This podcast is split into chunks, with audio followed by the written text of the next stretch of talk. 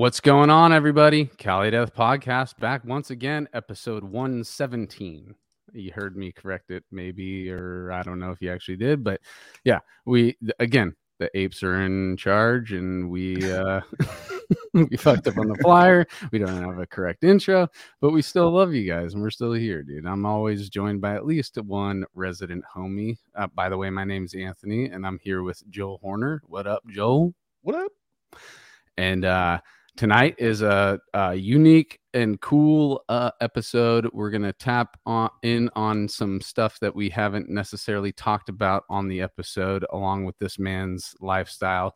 He's a shredding metal guitar player. He's been doing YouTube for a very long time, got a lot of followers. I had fun watching a lot of videos on his channel this week. And, uh, I, have to be honest, I'm a little uh, threatened and intimidated because I'm the, I'm I got my biceps are only second biggest on this episode. oh, I got yeah, you're right.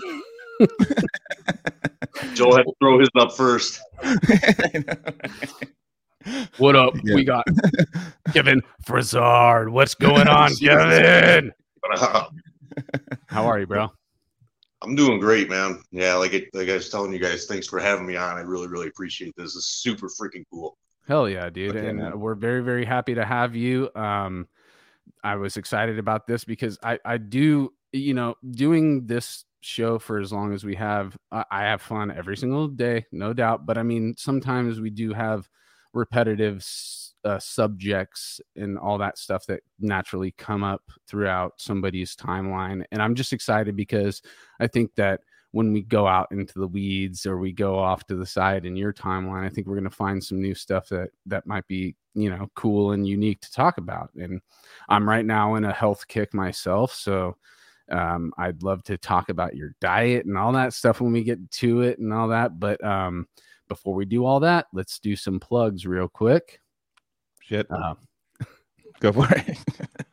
apes, guys, apes. Uh, battleforcecoffee.com Mike Hamilton, Jacoby, all those dudes from Deeds, they're they're they're involved in this, and uh, they're our homies for life. They've been our homies for decades, and um, we want you guys to support their uh, endeavor in the coffee company. I mean, coffee company, coffee industry, and um, it's good coffee. No joke. I'm not bullshitting. I've tried it myself. I've said it multiple times on the podcast. I'm a coffee guy.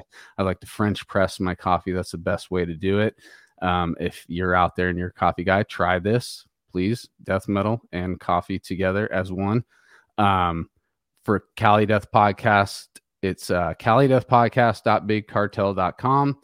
Uh, inventory is getting low on the two designs that we have on there right now. I'm sure we don't have pictures ready to show you guys on the episode, but type those letters and symbols into your web browser and you will find some Cali Death podcast merchandise. If you buy it, it will support us and we would love that. And we love seeing you guys wearing them. You uh let us know your you put it on Instagram or whatever. We'll throw you in the stories, all that kind of shit. You know, everybody else is doing it, but we'll do it for you too. And uh that is it for us. Kev, where do you want people to go for you, bro? Uh just like right now, as far as everything goes, as far as what I do, um, Instagram, I've been pushing that a lot. So I've been uh, just with the, you know, my lifestyle with drywall and stuff like that. So, uh, you know, a lot of times I, that's kind of all the time I really have for to sit down and, you know, I'm always coming up with riffs. I'm like the never ending riff library. I just enjoy sitting down with my guitar and just beating the shit out of my strings and jack you know, the I hear it with everybody. And now I'm able to mic my cab up. I figured out how to finally do that. And, know, getting a lot better, sicker tones and stuff. So, you know, like I keep things simple. I don't have like a like a unique standoutish name. It's just Kevin Frasard. And then um, over on YouTube, same thing. You punch in my first and last name, it'll come up. Um, other than that, um, I fired up a TikTok not too long ago. I don't really do too much on there. Um, I don't push that one too hard, but mainly you'll find me on Instagram and YouTube. So uh, nice. uh, yeah, those two are the main heavy hitters for me. F R A S A R D. F R A, yeah, F R A S A R D. And uh any is there any kind of merch you're selling or anything, bro? I started just with um just like logo t-shirts. I kind of kept things simple just to see because I had people in the comments for years saying, "Man, if you ever uh, came up with a shirt, I'd totally buy it, this and that." And then um, I just started with that basically in a couple different colors or whatever, and uh, you know, it did. I sold a few, but not enough to really justify like really, really getting Yeah, more involved yeah. in designs and stuff. So I've kind of dabbled with that idea, thinking maybe I should just, you know, uh, go see like a graphics designer, like try to get a high resolution copy of my logo. Because the story behind this logo, the way this was designed, it was a young kid when we were all, you know, going through the pandemic shit. Mhm. Um, the kid reached out to me on Instagram, you know, when I was posting a lot of uh, videos and stuff, just jamming and stuff. And uh, this kid reached out to me. He was like a 15 year old kid, and uh, he said, uh, "Hey, I made this logo for you. You know, we're all bored, and you know, like I was, I love your channel, this and that. I love what you do." And you know, he had it up like on a on his computer aided drafting like picture, you know, like where he wrote it out and everything. I was like, that really hit me. I was like so freaking happy about. It. I'm like, that is like the coolest thing I've ever seen. So uh, Right. yeah, he sent me like uh, you know, a, co- a couple copies of it with different colors. And um, as far as like, I'd like to get a high resolution of it because it's like that's my first logo ever like that anybody ever did for me. So it's like I I, I don't even want to change it. I just want to keep it. You know, it's That's like what's up. It's, I, I uh, yeah. back that for sure. Like that really freaking hit home for me because just it meant a lot. So uh, yeah, I Right, gotta- right. I mean, it's like And you can still read the damn thing. You know. that's true. Yep, we Yeah, yeah. we run into that problem quite often in this Yeah. genre of music. Um, no, that's really cool, dude. And and yeah, it's just uh, appreciating a fan putting time into something for you and and showing your appreciation to that fan that hey, you made something that actually caught my eye. I enjoy that. I'm going to use that now. Thank you. Yep. And I even threw it at him. I said, "You want any money for this or anything?" He's like, "No, no, no." And then I said, "Uh, can you check out some of my music?" He had like a black metal project going on. Like I think he like made the music in GarageBand or something like that, just whatever he had available. And uh, I said, "You know what I'll do for you?" I said, "I'll share this in my you know next video. I'll show the logo. I'll show like if if you don't mind, I'll use the picture and I'll push your music so you can get some more you know downloads and things of that nature." And he awesome. totally appreciated that. Like that. Oh made- yeah. that- he made my day. I might as well return the favor. What's right is right. Exactly, dude. And and for him to finally see his logo in one of your videos, dude, that that made hit more than that day. That that was that whole month was probably he went back to he, probably like one percent of your views on that video were just him coming back like, oh yep, there's my logo again.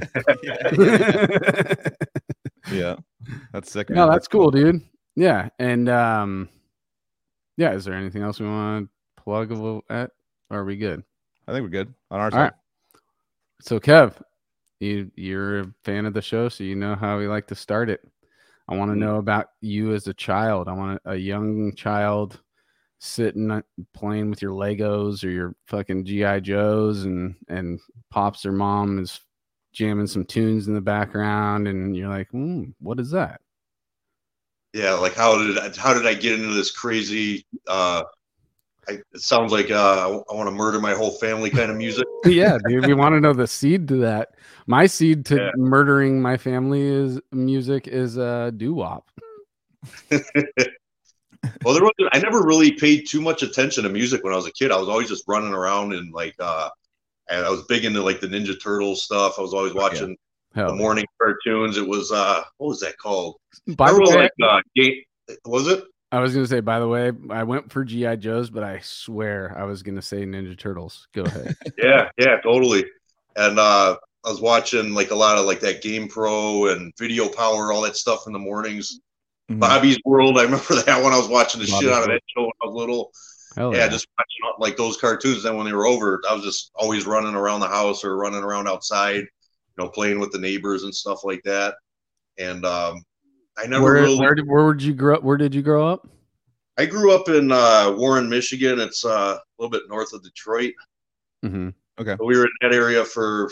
I was. I lived there till I was about. Uh, I think about five or six years old, and then uh, moved to another location, Harrison Township, which is more towards like Lake St. Clair area, uh, St. Clair Shores kind of thing, like that area. If anyone's familiar with that, lived there for a couple of years, and that's when, um, like right towards the end, when my parents were going through that process, getting divorced, is when I kind of started to pay attention to music. Mhm. Uh. I remember my dad putting together this uh, like the jam room in the basement, you know, with all the eight cartons on the walls to soundproof everything, hung, hung all the drywall, this and that. And um, my uncle Frank was he played exactly like Hendrix, you know, played the guitar upside down and shit, and uh, he'd shred solos with you know he put the pick in his mouth and he was able to do like just stuff that like that was like my first exposure to seeing somebody actually shred Right. And I thought it was just like the coolest thing ever. And what always really stood out wasn't so much the soloing, because still to this day I'm not really big into soloing and stuff like that kind of sound. It was always about that overdriven, like that distorted signal. So a lot of the songs that my dad and like the rest of the band used to cover, you know, had that, like the ZZ Top and the Skynyrd and stuff like that. Uh, Deep Purple comes to mind, and uh, yeah, that sound just kind of resonated with me. And then uh, I'm sorry if you mentioned it, but what age were you when the parents divorced? I was uh seven years old. I was right, yeah, around seven. Mm, so going right after eight. you guys moved. So it was like I, I was Or- aware that the separation was occurring, and I remember, you know, hearing all the yelling in the house and stuff like that. Like all of a sudden, Yeah. we weren't family stuff together anymore. It was like I'd spend time with my dad, and then you know, spend time with my mom. Kind of separation started to kick in, and just uh, I I saw the uh, just a transition in the wrong direction. Because I used to be like a honor roll student all the time, always doing really good in school, straight A's, and then it just went straight up into E's, D's, and E's. Like after you know all that unfolded, because it was just it was a lot to take in, especially when you don't know the whole story of what's going on, why your parents no longer like love each other. Right. Yeah. That that that the impact from something like that, dude, could definitely easily uh detract your attention from any kind of schoolwork. You're like, who gives a shit about math, dude? My parents are splitting up, you know? yeah, especially when you like you were always happy and nothing like ever was deflecting that, and then all of a sudden somebody throws a wrench in that plan, you know, and hmm It's crazy. Yeah, I mean, for you, I mean, for that's exactly the time that my parents split. It's like seven, eight years old, and for me, like it was the same thing. It was like the I'm turning this into a therapy thing, but I'm down. I'm super down to talk about this right now. Um, like as far as um, like I just they were just fucking not getting along. So I was like, whenever I was in that room and my dad would just couldn't take it anymore, would just like break a dish or something. You know, I was like, I was a little kid going like, fuck Shit. this. Like I don't want to. I mean, he was just he was pissed because he didn't want to do that shit in front of me, but it just sometimes he came home from 12 hours of being a mechanic and then getting, you know, getting an argument right away. And then I'm in the room and he's just like fucking overloaded. And Right. so I saw all that go down and I actually took a weird view. I was, for me, I was like, yeah, you guys shouldn't be together. like, you know, it was like, I, was- I don't know why. I would just, I was like, I don't want to deal with that when you guys are all like fucking, because it was, it was always kind of just arguing though. I don't remember much more than like, you know, small arguments and stuff. And there wasn't like any like hand holding through Disneyland trips or anything with my parents. But mm. once I noticed that like the writing was on the wall where it was like, okay, you guys don't get along together. So it'd be cooler if you weren't together anymore. At eight years old is kind of a trippy fucking age to like put all that together. But, um, exactly. but I don't have memories of the of the butterflies and happiness before, so it's probably why, you know.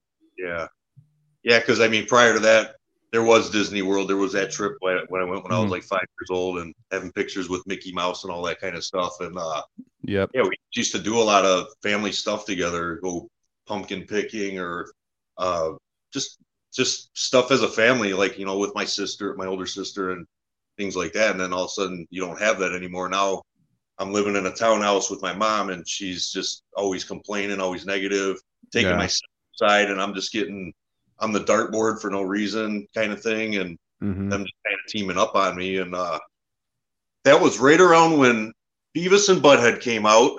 Nice. same. So, so that was like, yeah, yeah, you guys probably know where I'm going with this anyway. But Yep. all of a sudden, I saw the Metallica one video, and then I remember seeing Slayer Seasons in the Abyss. And you got all that existential angst and anger that's building up, even though you're young. You but you got the things going on at home. So Well, that's why that that's why I identified so much with that music, like that pissed off, aggressive sound, because that's how I felt from the divorce and being put in the, you know, the basically the isolation now. Like my parents aren't together anymore.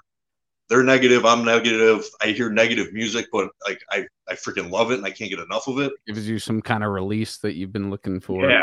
Yeah. Yeah. And then like um, I remember my dad taking me to see Ace Ventura and I saw Cannibal Corpse and like that's when I was like, I want to I want to play an instrument.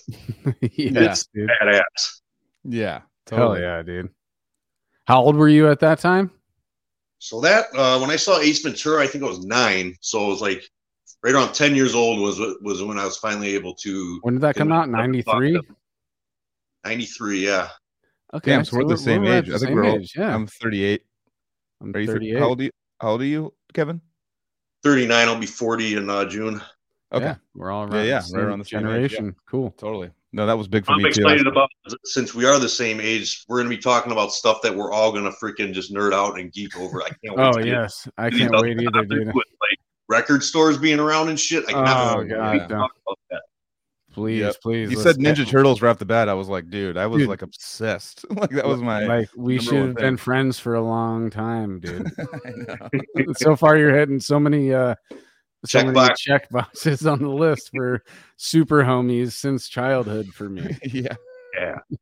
All right. So uh so Beavis and Butthead, you mm-hmm. you you get exposed to that like try and tell me about like the because I can't I can't think of the first time I ever watched Beavis and Butthead. Like, what the fuck is this? You know?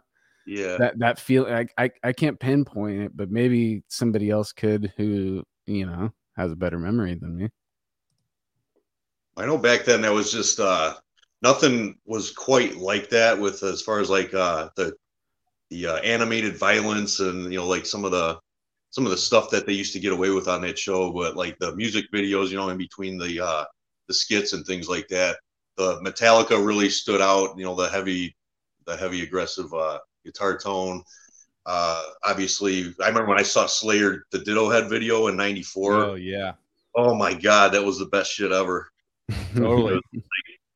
I remember my so uh, eventually I just I fell in love with the with the metal sound and uh, I I was trying to find out where one came from that song and then it was And Justice for All. And I remember going uh, when Kmart was still around I saw that cassette in the store and it's like my mom wouldn't buy it and then my sister's like oh that's devil worship and music. I'm like what? Yeah. You know that's just like i mean that was like basically what people thought back then. I mean right uh, right. Anything with an aggressive sound was yeah. obviously evil. And long hair you know and yeah that kind of shit but right i was able to convince her i get that was my first ever metal uh piece of music right there was the And Justice for all cassette then it became yeah. uh, like ride the lightning they had that one and then i found master of puppets and i just kind of kept going out kill them all I just started knocking all those out. But I, I did the same thing, bro. I I went backwards from And Justice for All. And yeah. For All was the first Metallica record I heard, and then it intrigued me enough to be like, oh, they got more before this. Yeah, and it's just like I yeah, couldn't get enough of it. It was just such amazing stuff to listen to and get me through all that shit going on. And then right, you know, the next the next layer was I couldn't play drums. I lived in a uh, townhouse because ultimately I wanted to be a drummer. I didn't want to be a guitar player, but that was like oh, okay. yeah. So my dad ended up uh, once they fight when they realized I was so into the music and that I wanted to pursue an instrument because even like before that I was a BMX uh, flatland rider too. Okay. Yeah. So I was uh, I had like the GT. Per, I had two GT performers, and um, back then we couldn't afford the more expensive bikes like the Haros and stuff. Uh, yeah. You know, like well, rich kids had those ones. So I never, you know, up until I got like older, I, I eventually had a Haro for a little while. But I had a uh, fucking Huffy. yeah, everybody had a. I think I, I had a. I had a mongoose. I had a mongoose. Uh, oh, whoa, fancy pants! All right. yeah. but not. Well, if you, had a, if you had a mongoose before they turned into a department store bike, yeah, that was. Uh, yeah. I did. I did. It was actually. I I cherished that bike, dude. I I don't think I loved any other bike more than my mongoose, dude. It was the perfect color. It just was comfortable. I could I could you know actually try shit on it. You know, yeah. had the, back, the running into that brakes and shit. Yeah, like yeah, running into that that where you, you got the 360 spin on the handlebars and shit. You're busting yeah, the gyro system. Yep. Yeah, dude. I was yeah. so stoked when I got one of those with pegs on front and uh-huh. rear. Uh, yep. Yeah, I used to bash the shit out of myself trying to learn some tricks, but I got pretty good for a while, and then you know, the, my next thing that I wanted to do was guitar. So it's like, all right, now I have to trap myself in my room and learn how to get good at this. So, um, my dad took me to a music store. It was like a smaller music store. This was before a guitar center got put up in our area. Um, my dad bought me. I wanted the guitar that looked a lot like Kirk Hammett's, uh, you know, Strat that he was playing in the one video. Yep. I thought it was a Fender the whole time. It turned out it was I think it was an ESP or something or a Hamer. Mm.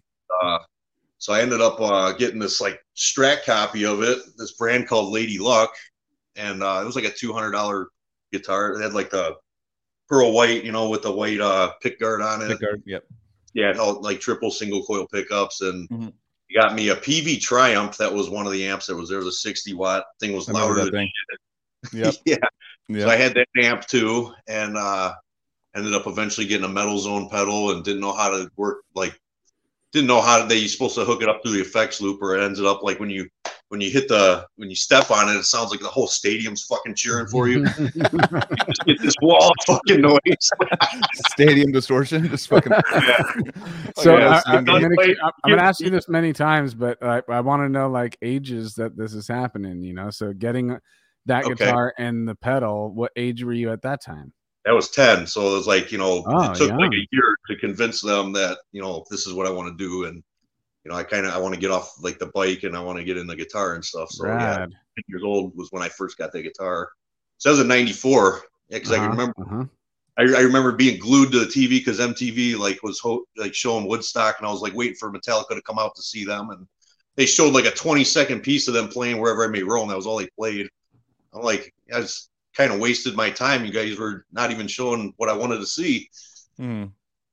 Yep, I remember that. It's like waiting for a video, and they're like, just play a clip of them. They're all right. That was Mattel, or just like like later on when MTV was slowly starting to go away from like music videos, they would just Yeah. start do clips of music videos. Like, all right, well, there's half of Yeah, it. There you go. I'm like, what the fuck, dude? You can't do You, know, that. you, you want to see it in its entirety.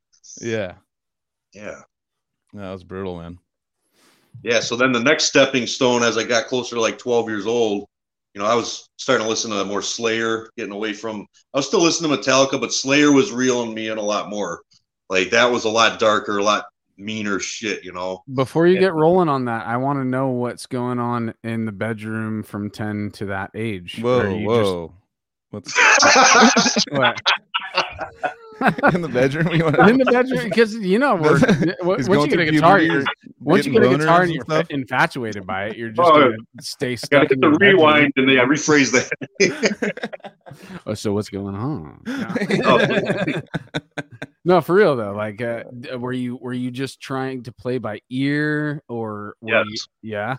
Yeah, yeah. So uh just um my first Metallica book I bought the Master of Puppets book and I was trying to like I no one showed me how to hold a pick or anything. Maybe my dad might have showed me a little bit here and there because he's a bass player, but he plays fingers, but he you know he knows how to hold a freaking pick. But back then I was just a little shithead. I didn't know how to hold a pick and what angle you're supposed to, you know, Yeah. uh, have your hand like position on your whatever bridge you have, this and that, and uh, like how you're supposed to actually pick attack. I I went off of what I saw in the uh, Metallica and the Slayer video. I mean, what do what do they do to make the video look more intense? They're like this, like all right, Yeah. like, I guess that's what I got to do to play fast. So that's kind of how I learned.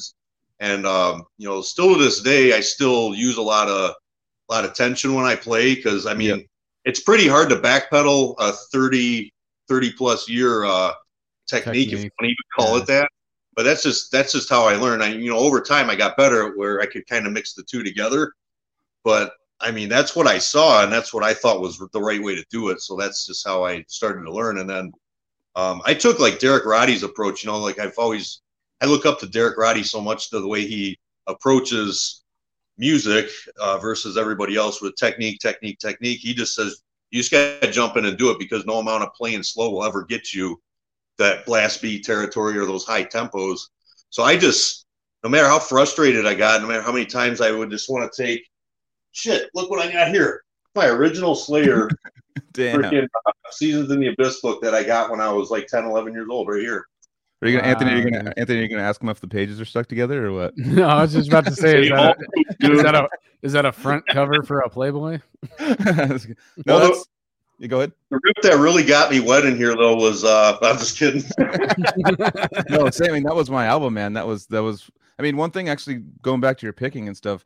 I think one of the one of the things, the allures of watching your videos is that you have this like kind of blue collar technique to your picking. It's like you're using like the tension and like so much like like it's it's like hardcore fucking like strength like picking. It's not like I didn't find the little loose wrist thing to do or like you know like I, am just gonna fucking the, the, forearms are fucking flexing and you're like going as hard as you can. And I'm just like and that makes it kind of like adds an aggressiveness to your playing because like you're so fucking like you know what I mean? That it kind of adds like this like like a like a, in the background like a growl is playing like being growled while you're playing kind of like yeah. it has a very cool style to it. That's like I think that's part of the reason why. Obviously you know you're playing fucking rad songs and you're fucking super buff and stuff but the way you're doing it too is like such an like you can tell that you're passionate. Like it's not like you're not just doing it to make videos to get hits or something. Like this is what you love you know?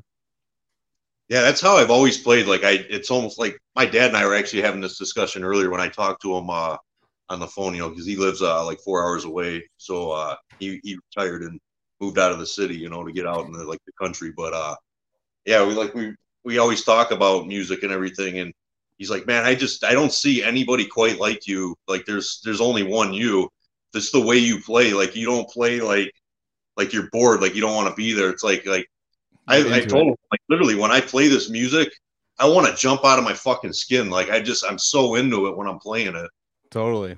No that's yeah. awesome man. That's uh so i mean on seasons in the abyss that's i mean that one you said Dittohead man. I mean for me i kind of had of i mean you you warped time warped for what I got to do. I mean, got to do what I ended up doing, which was for me, I went from like, you know, alternative rock and like classic rock. And then I, I took like those small steps of like, okay, now we'll do like, uh, I don't know, Bush now. it's like, all right, then we'll do like, and then we're going to go into a, a, this conversation probably for a little second, but you got to skip this. This is the reason why I'm bringing it up is that for me, it wasn't like Metallica, Slayer, all that stuff like right up front. It was, you know, the I had to go through the whole nu metal thing. I went through the Korn, the angsty Korn, because I mean, for me, I probably didn't know why I was pissed. You know, I had the split up like you had, but I did, probably was like maybe secretly pissed about it. And I think the Korn kind of brought up a kind of a passive aggressive kind of like anger. It wasn't just straight up just like balls to the wall, like like aggression, like Slayer ended up being. But then I ended up you know, hitting Sepultura, and then it went Slayer, Pantera, like it just went like, and then it just went Deicide, and like, and just from there, just like totally snowballed yeah. from there. But um, so you totally skipped that whole nu metal phase, is what I'm getting at. Not necessarily. Um, I forgot to mention right in between Metallica and, and Slayer. Well, I was still listening to both of them, but mm-hmm. um, Green Day was out there and making a big splash. So I started kind of. Mm-hmm. I mean, Billie Joe, man, he, he fucking picked hard and shit too. You know, I yeah yeah. I didn't like yeah. seeing the uh, like you know hitting your strings like it freaking owes you money. Like I just I like that style. Dookie was the first CD I ever owned myself. Yeah, yeah. I yeah, enjoyed. Mine was uh, mine was a uh, Offspring Smash. I actually just got that shirt recently, but uh, that same, yeah, same kind of all that too because we were exposed to it. We were always watching MTV, and it was right there in our face. you couldn't miss. Yeah, exactly. Um, you couldn't find music the, like you gotta keep them separated. That song, yeah. dude. Yeah. Whenever it came on uh, MTV, I would I would crank my TV up to maximum. I would yep. open up my windows and be like, "Yeah, neighbors, I'm rocking out." you know? There's the one part I, I, brought it up probably on the podcast before, but there's a song called "Bad Habit" on there, and then it uh, like it it like has this kind of part where all the music stop and he goes like, "You stupid dumb shit, goddamn motherfucker!" And when I was a little kid, like I would turn it all loud and oh, my yeah. parents would like turn it down, like, "Oh shit, dude, you gotta turn that I remember one time we were at a friend's house and my friend like decided to tr- crank his stereo when that came in, and just mom came in, just took the CD, he was like, "Nope." Like it's uh, but yeah, there's certain things like that that were really like it was like kind of hinting at kind of a metalish kind of pissed offness, you know, that I was I was attracted to.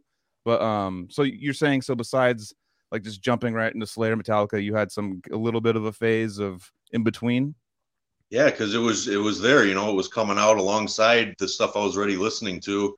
It was mm-hmm. popping up on MTV, and you know, it, it had its uh, it had its moving parts that I still enjoyed. Like, I mean, when I heard Blind for the first time, Korn, I thought it was freaking sweet. It was different, mm-hmm. you know, and uh, like uh, three dollar bill Limp Bizkit. I had that CD. I loved mm-hmm. that one. Uh, some of the other ones that come to mind, like uh, the first two Deftones albums, I liked. Hell yeah. Um, but yeah, I mean, it was Slipknot. Like, Were you into Slipknot? Uh, later on, I was, you know, when the uh, when the self-titled came out, because it was like I I did start to go through, you know, like uh, what Joel mentioned with the nu metal stuff. Uh, I mean, I was playing, so not so now we're going through like so '94 That's when. Um, oh, yeah, that's early. That's way before Slipknot. Yeah, yeah. But when we got towards like 95, 96, actually it was no, it was 94. That's when my dad I I, I played for like a year, year and a half or whatever, and then he uh he, it was time for me to get like my next level up guitar, which would turn out to be a Jackson um Dinky Reverse 94 concept model. I got that. That was that guitar that was when Guitar Center first opened in my area and like back then guitar center was the shit man they had like all the usa jackson stuff that you could pull off the rack and play and um, all the stuff made in japan like all the good shit was there for mm-hmm. you know a couple of years and then that stuff just kind of now you walk in a guitar center and it's just like all it's all like the Gibson shit out of the junk drawer basically. i actually haven't been oh, yeah. in one in years dude is yeah, it changed that much huh Oh yeah, I oh, yeah. saw I saw the transition like you know because I was going in there all the time as a kid, right? Playing the stuff that I couldn't afford, and uh, yeah, just uh, just going through that whole phase, and then you know, I played on that Jackson for a while, like trying to learn the Slayer just as hard as I could, just no matter how many times I tried, just like all right, stop, you know, pick it up again, you'll get it, and then eventually I was like getting these songs down and playing them, and uh, and the next like several years uh, was listening, still listening to like Sinister. I got into Sinister big time. So like, oh yeah, that became like the period of time which I which I want to get into with you guys is like when the record stores around. Now, my cousin and I are constantly buying like music, and you know, I get my allowance, he get his allowance or whatever, and uh, he called me up on the you know the freaking landline. Dude, I got this internal bleeding, man. You got to check this shit out. Yeah. So like, I, I I miss that so much too about going into a record store, not knowing what to expect, yeah. and and like just being blown away by it because now it's just like you can just go download shit. There's no excitement or yeah. thrill behind it anymore. Right. You know? Yep. No, I agree, dude. And we've we've brought it up many a times, dude, but there is a a really there's the feeling of purchasing an album based on the artwork, the logo, uh, the label, the song names, all that stuff and then going home and popping it in or getting in the car and driving home and popping it in and it being a sick record. Yeah. Yeah that feeling is is just as exciting as pretty much anything that's happened well, in my you know what contributed to that feeling though is, is that getting like doing all that and then having the album suck you know they weren't all bangers oh yeah so, and like, you run into that plenty but dude that, yeah. that's obviously like scratching that, a scratcher you're like oh nope nope didn't win didn't win you know i would i would waste so win, much money know? i would waste so much money because i mean yeah. i'd obviously be flipping through the used section but you buy a used cd for six bucks you don't like it you go back to Amoeba, they're only going to give you a dollar for that thing. So you lost yeah. five bucks on that, you know. But yep. that was the chance we were taking at that time, yep. you know. And then you find an aborted engineering the dead or a Necrophagist yep. onset the pure putrefaction oh. and and and those things blow your mind in the, that moment and you're like i just i just found a treasure chest that had I, treasure in it you know? One of my biggest one of my biggest excitements ever as far as like the death metal side goes like because in between there i was hanging out with one buddy his brother played guitar and he was kind of he was kind of getting into drums and stuff. Uh, he showed me like him and his brother showed me sepultura napalm death um, some of the fear factory stuff. But um, i started to like yeah i, I absorbed that. I, I love the shit out of it still do this day but I hate to keep cutting you off, dude, but I'm so intrigued by this right now. I just want to ask uh, the cousin. So, is the cousin on your mom or your dad's side? How did he discover or she discover metal? And how did you discover it together? All that stuff, dude. So, my cousin, um, so my mom was adopted. So, um, that side of my family is not blood related, mm-hmm. technically. Mm-hmm. Um, but that he, uh, I, I am trying to remember how he got in the metal. I don't think I ever quite asked him that, but uh, you you just got to talking one day and you were like, I'm into this, and he's like, Oh shit, I'm into this. Well, he, yeah, he told me how much he loved uh, Cannibal Corpse, you know, seeing that in Ace Ventura. So he started trying to buy up all the Cannibal Corpse discography at the time. There was, a, you know, a, a smaller handful because that was still like the Barnes era, and then going into, you know, Corpse Grinder with Vile. I can remember, dude, when uh uh, Harmony House. You remember that store? Mm-mm. We didn't have them around here, I don't think. Mm-mm. Okay, well, all right. They had one up here, like uh, this mall that I used to that I used to go to. I remember going into that store that's when I saw Cannibal Corpse Vile, like, and there was there was quite a few of them on the like the the um out cap or whatever, you know, like the end cap. They Yeah. had quite a few copies there, and uh, it was the uncensored. They didn't have the censored copy, so it was like you know the full on. You know, here's here's my shit hanging out and all stitched up, and Yeah, Uh, yeah, yeah. I remember like I lit up. You know, I'm a little freaking 10, 11 year old and my I, my high pitched voice, Cannibal Corpse Vile, and like my mom's like, It's no different than seeing like a new Ninja Turtles movie. Like, oh Yeah, shit, no shit. yeah, It's, that's like how a, we it's a horror film. It's just the same like- thing as a horror film. Yeah. yeah, so it was very hard to convince her, but um, I was able to convince her to get me that one, and I enjoyed the hell out of that one. But like the one that really was like the big game changer for me was when I went into that store again, because now it's like I'm going to that one, and I discovered a couple other record stores in the area. When I saw su- um, Suffocation Pierce from Within, like I was just like, what the fuck is this? Like the awesome logo, the cover, the the song titles. Pierce Uh, from within. I've never even thought like we've never even discussed that. Like, that's so brutal to think of being cover, you pierced. No, Oh, just oh, the- being the pierced saying, from just the- okay. within. Yeah, yeah. and that's why like that really became like to still to this day is like the main like bread and butter of my style the way that i write and the way i approach like riffs because i just that is the heaviest sound in the world like like it just sounds like you're just getting punched in the fucking chest man i How it love starts. Yeah. Oh, dude. oh man I love Yeah, that kind of like I love that you can tell the era from that album too. It's one thing I love. Like nowadays, things are so they're so uh just dialed in with tone and all this stuff. Like back then, it was just those solid state like Ampeg amps, like those Ampeg Mhm. VH140Cs. Just fucking had this like it brings you back. Like obviously, it doesn't sound like a brand new album that's been recorded, but the there's something. It's like a our classic rock. You know, it's things that Yeah. we want to talk about uh, when we got to experience it first, and it's in its time and stuff, and it's has this ultra aggressive kind of like I would say it's not refined at all. That the tone's not like good tone to nowadays standards, but in that It's album, it's super amazing. warm, dude. It's like it Dude, it's like you just want to jump way, man. into Sorry. Terrance's arms. When I hear those '90s records, and then you know, go even going into the 2000s, some of the stuff that's that's out there that's come and gone, like you just it sound it doesn't sound like a fucking robot recorded the album. I just Yeah. you know sometimes those albums have their place, they're enjoyable to listen to because like you know like say you got a nice sound system in your car and like the double bass is pounding and shit. Like it has its it has its place in some some moments, but like you know for my money, the best bang for my buck is that stuff from the '90s where it sounds like a human being recorded and you can hear their intensity you can hear the string noise in between that they actually played the shit Right. like i just- i enjoy that so much more and totally, Totally. and and ev- and when you know that when you have that in your mind and you hear them execute it perfectly during whatever measure that they're doing it maybe uh the whole song but i'm just saying the execution it's worth that much more when you listen to it because when you hear um you know mike smith or terrance just nail a riff or a beat or whatever and there was no editing whatsoever you just have that much more um just just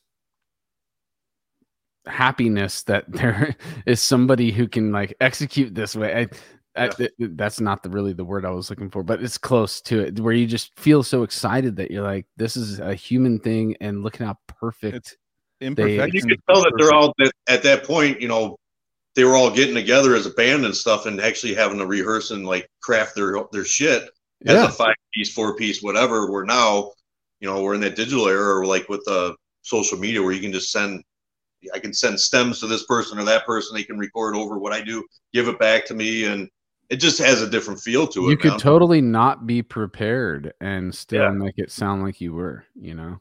yeah Yeah, Yeah, definitely. Yeah, they had to practice probably three or four times a week minimum. Like Mm. look each other in the eye, fucking feed the energy off each other, change change riffs because it didn't feel right in person. And then um, it's like we had uh, Luc from Gorguts on, and just he said that he flew out and uh, went and Suffa was like, "Yeah, come out and hang out with us," blah blah. And he saw a band practice of them, and he was just like, "What the fuck? like, I need to change my whole life around. Like, I need to level up. Like, seeing them as a unit." Just cohesive and like breathing unit, like a mm-hmm. real like band practicing like that. He was like, they can fucking do this shit live. Holy Doesn't that make you feel good though? Like, I mean, we're talking about one hero, talking about our other heroes, and Yeah, yeah. and and and witnessing that in person, and and feeling the pull to better themselves as artists just from that experience. It it it. I love that aspect of at least I, I mean i'm sure that happens well maybe in other art realms there's too much ego involved to where you're not going to be influenced by some you know you could be an artist who's super just into yourself and go to another art uh exhibit or gallery or whatever and see somebody else's shit and even though it's sick you could just be like fuck that shit. No my shit's better. Or you can go to that gallery and be like whoa look at this guy's or this girl's technique and and and I I can't execute like that. I need to go back to the the lab and work on my shit. You know, that is the the main thing about art that I love is that you could just be exposed to different art and realize you want to rework your whole situation back in your uh room, your art room or whatever, Yeah, you yeah. know. Yeah, yeah. This childhood bedroom. I'm just kidding. Um, no, I'm just kidding. Well, back to what back to what he was saying about that. I mean, like that's literally what I was doing for hours at a time each day. I come home from school. Um, you know, I I I wasn't doing very well in school. You know, like I didn't give a shit about homework. I just wanted to pick up my guitar and learn how to Mhm. play like these fucking dudes, man. So um, sometimes the homework was done, sometimes it not so done, whatever. But I made sure that I was just spending hours just trying to learn how to do this shit, man. So like, yeah, a lot of times in that bedroom, just trying to do as much as I can to uh, get that job done. You know?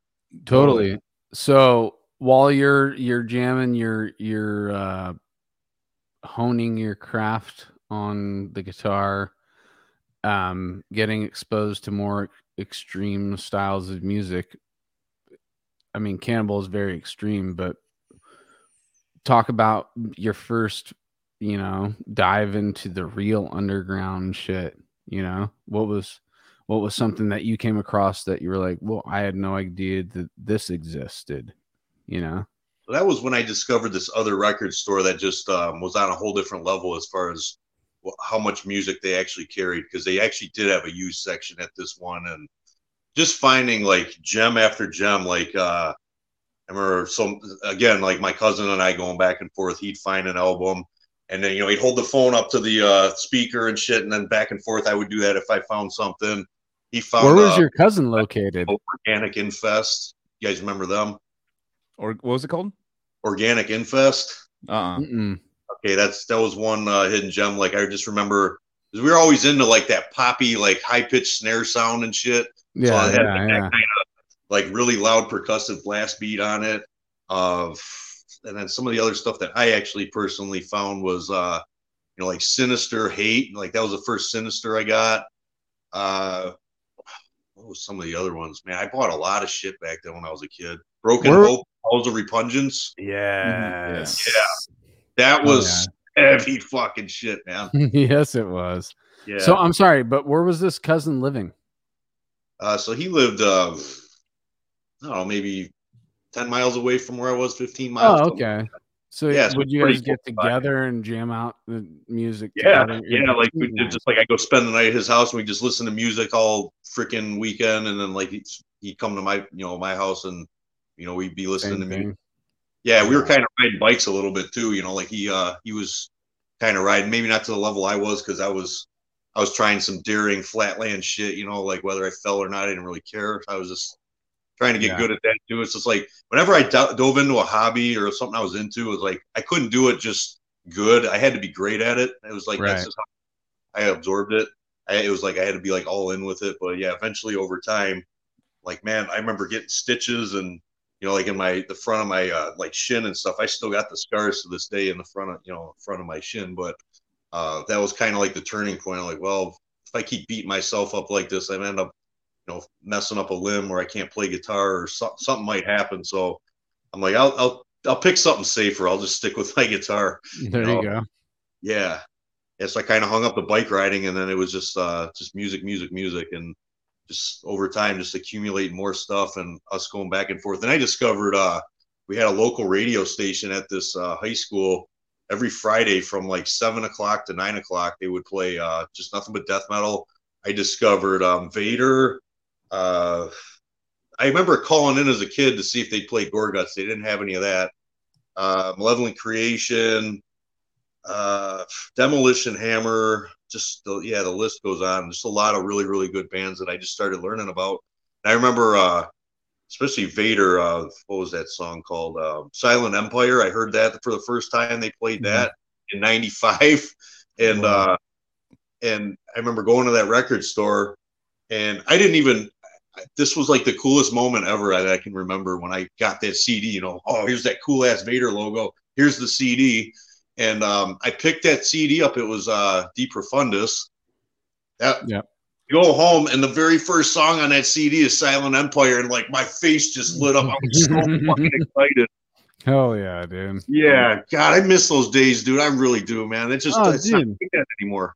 Because you yeah. go, you you would be like, all right, we're going to the record store today. Here's my list of things that I'm going to look for, and you had that on your list, and you found yeah. it. Going there, and and oh shit, it's here. That's such a good feeling, dude. Yeah, and I didn't even know that they didn't even say what the song was because uh, I was listening for it. They ended up playing the song, but they didn't tell you who it was. It's like because they played a few songs after that, and whoever was DJing didn't tell me, you know, didn't say who it was. So like you know, shortly after I heard that song is when the next time I got my allowance money, that CD was there. And then that's why I got so excited because it's like I didn't know, I did not know who that was. And then all of a sudden I hear him in my room and I'm fucking freaking out. That's awesome, right. man. That's yeah. a, Vader's like uh, one of those unsung bands because they've been around since the fucking 80s. And a lot of people yeah, don't like, seven, probably yeah, yeah, something like that. I remember touring with them and didn't I mean I obviously knew like the the stuff that I knew like the more popular popular like Vader stuff I knew that. But I had no idea um talking to uh fuck I forget his goddamn name but the singer. And um Peter? yeah yeah I was yeah Peter. And like cuz he sound he always cracks me up because he sounds like uh, I was joking with him. He just sounds like the Sean Connery of death metal. He's like this one is uh, black to the blind. Yeah. Like you know, he always sounded like had this like Sean Connery thing going. Yeah. But um, Empire. yeah, yeah, and like I didn't really realize. I forget. I, I think it might have been him or someone else. One of their techs or something told me like, dude, they're like one of the first death metal bands. Like they're up there, yeah. like one of the earlier death. I was like, like they gave me an album from like the 80s. I was like, what the fuck? Like I had no yeah. idea. They kind of fly under the radar, but props to Vader. Well, yeah, they fly under the radar maybe over here because I mean they're out of you know the United States. Yeah, Poland. They're, they're, they're Polish, yeah. Poland, yeah, yeah, yeah. Yeah. Um, yeah. That I mean, Decapitated was super influenced by them too. That's that was like see, the tour that I was on was Vogg from Decapitated playing guitar.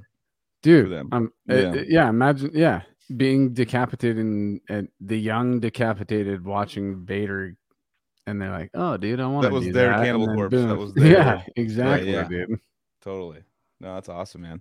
No, so um, I mean, so with those old school albums, um, so Vader, did you really get like? I had a question, but I started staring at something. Yeah. no, that's fine. We can just keep moving on the timeline, bro. All right. Yeah, the so, timeline it. hitting hit, getting into that more underground realm like what age are you at where you really are like fully okay i'm engulfed in underground music?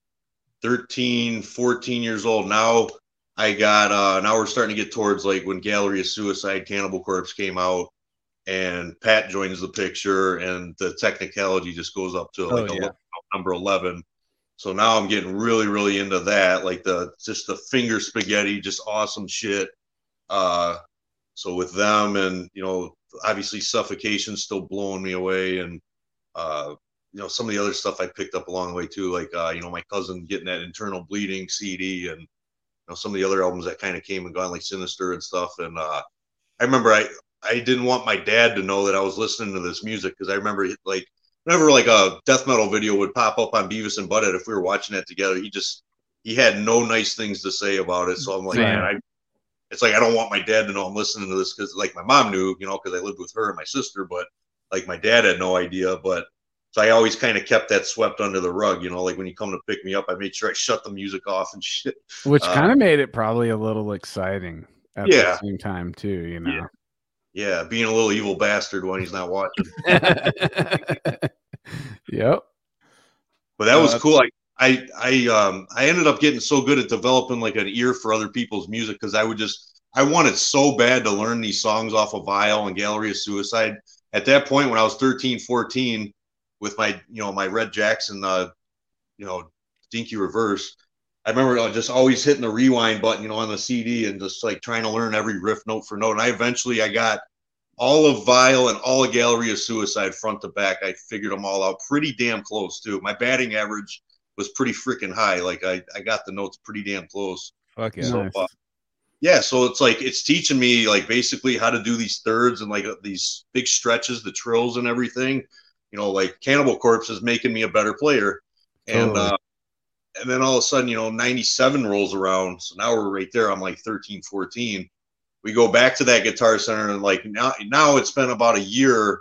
Guitar Center was like no longer had all those nice Jacksons and all the other stuff that was higher end that was probably getting scratched to shit by customers and stuff. So they no longer really carried that anymore. And uh, I remember going in there the one time and there was a right at the top, uh, right at the top of the rack, man. At the end there was a uh, a USA Jackson Randy Rhoads one, the black one, the one that Pat like there was a picture with him.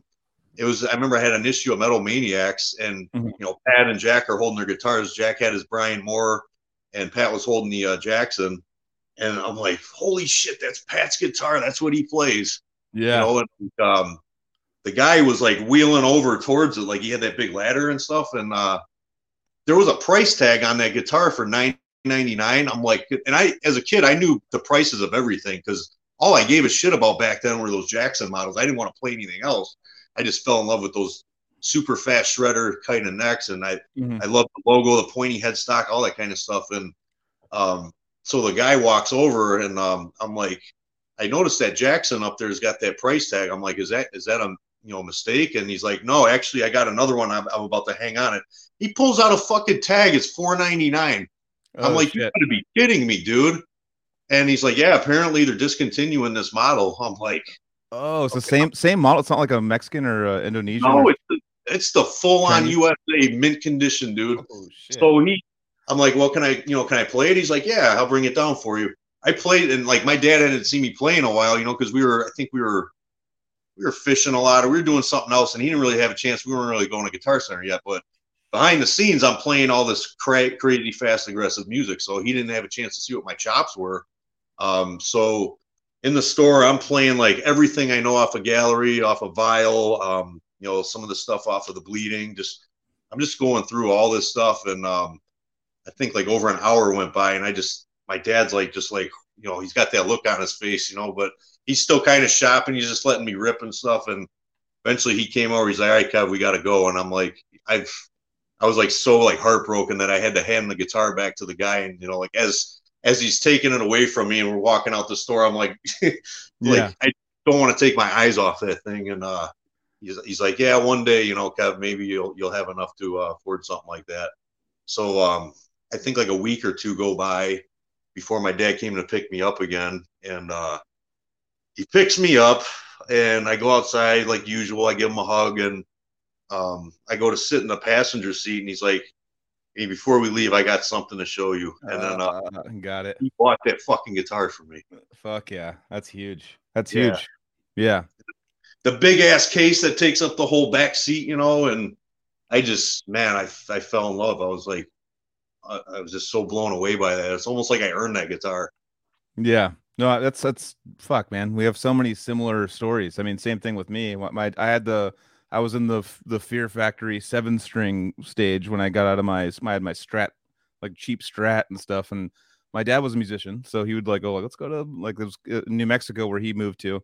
It's this place called Grandma's Music, and I remember like they had the guitar that I want just on a fucking like it was like a fucking Wayne's World moment. Like where it was sitting there with like the spotlights on it. Yeah, like, yeah. It was like up, just like I was like, oh, and it was like like holding it and then same thing i went into the a room with like an amp in it and i i played all of gutted by cannibal corpse i played all like the whole yeah. song all the way through because I, I knew that song all the way through i knew a bunch of cannibal stuff all the way through but i just played that my dad and there's like there's like kids like starting to group around me and watch and my dad's like oh shit well uh so here's the deal. Like you can get a job for the summer and then get that guitar, like work for work for the summer, and then you could like work your way and make five dollars an hour or something like working like I still have scars on my hand from that job. It was a uh, working in a solar plant factory, like like fucking sanding like metal parts when I'm like fucking like 13 or 14, just like fucking nailing my fucking hand on the belt sander and shit.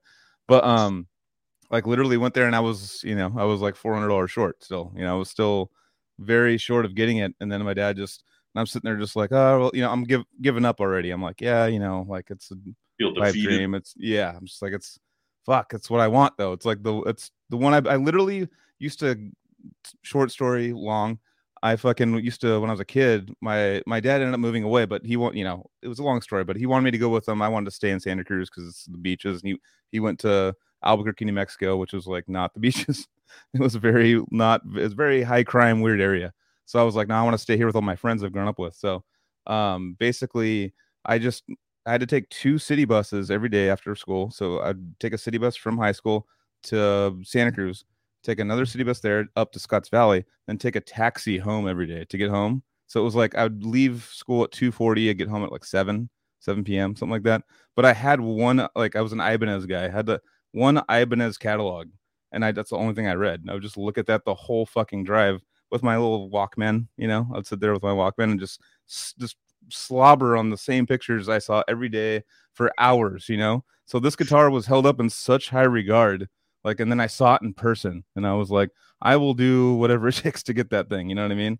And uh, when my dad was like, you know what, you know, I had short money on, you know, when we went and saw it, he's like, you know what, let's fucking do it. Let's do. It. I was like, shut the fuck. It was like fucking. I still never like same with you. I like I I'm never gonna forget that moment where he was like, you know what, let's fucking. I got I got some extra money. Let's do it.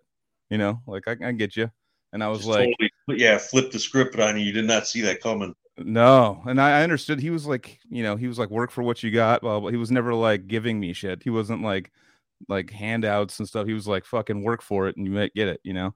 So when he actually was like, yeah, I'll pay, I'll cover that four or five hundred bucks extra. I was like, what the fuck? Like my whole world changed. That was like my fucking like fucking trophy that I had everywhere that I would just be like, and it made me want to play more and more and more and more and more. And it really I influenced think, me to keep going.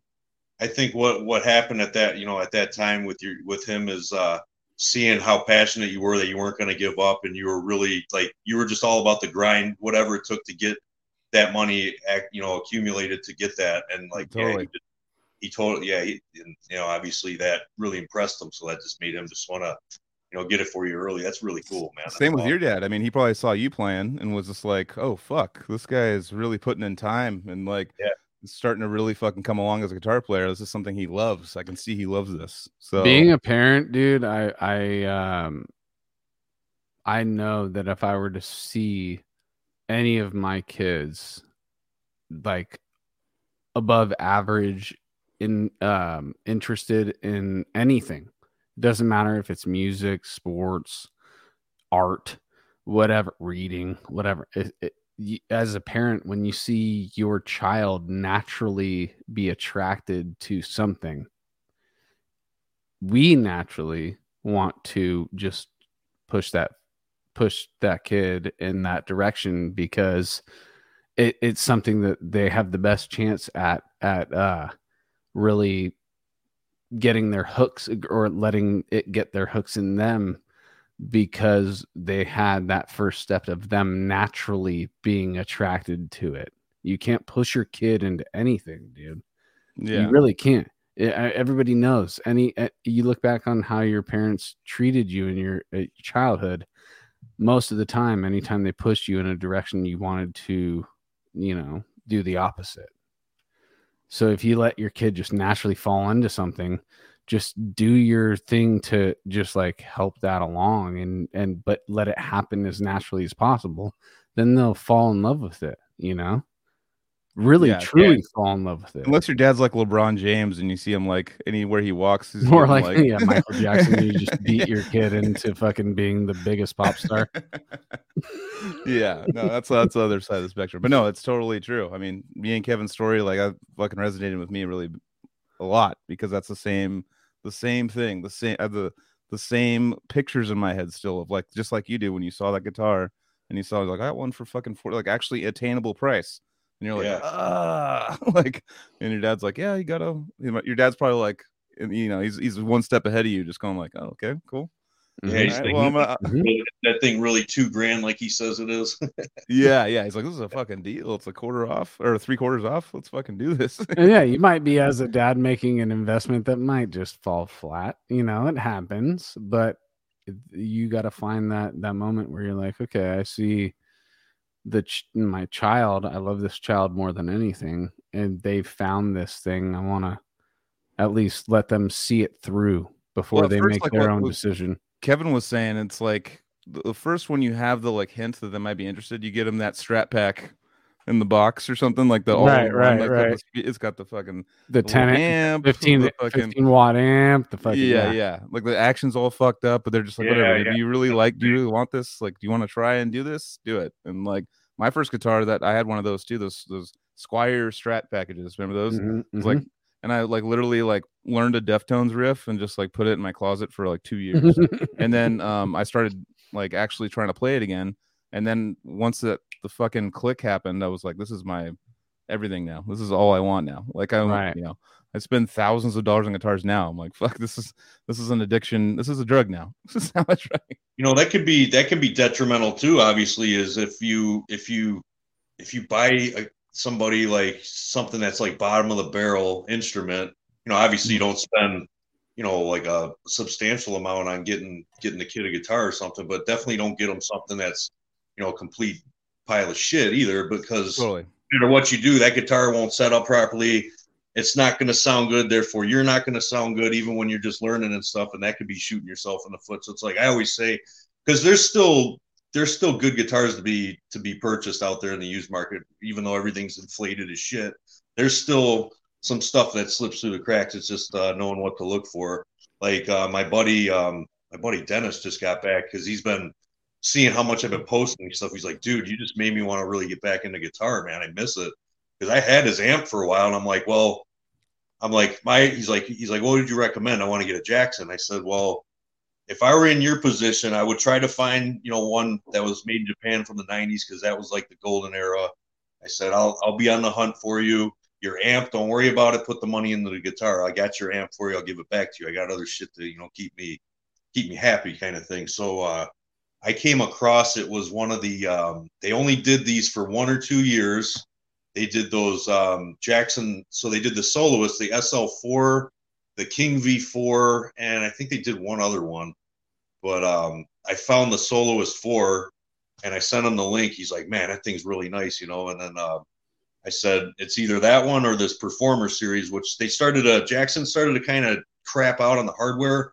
You know, Mhm. like when they started kind of getting into those models, I said, if I were you, I would get this one right here, no questions asked. It's with the case, the price. You won't see these prices anymore. And he's like, well, I'll make the guy offer. I'll see if he'll come down a little more because it has been listed for a while. How it slipped by me, I, I have no idea because it's like when I saw it, I'm like, if he doesn't buy it, man, I might buy it. You know, Yeah. not that I need another fucking guitar, but uh, but I just like it's like, dude, like this one right here, man. I'm telling you. So he ended up uh he offered the guy like I think six seventy five, and he went for it or seven fifty, whatever it was. So he got that guitar with the case, and like I set it up for him. Yeah, it was it was played pretty heavy. You know, the frets were wore down a bit, but there's still a little bit of life in it. Like you know, most of the uh the frets on like the um the, you know the treble side were wore down. So the guy I could tell he was like you know a shredder. So I'm like, well, there's still a little life for what you uh what you're gonna do, you know, because you're just like me, a riff guy or whatever.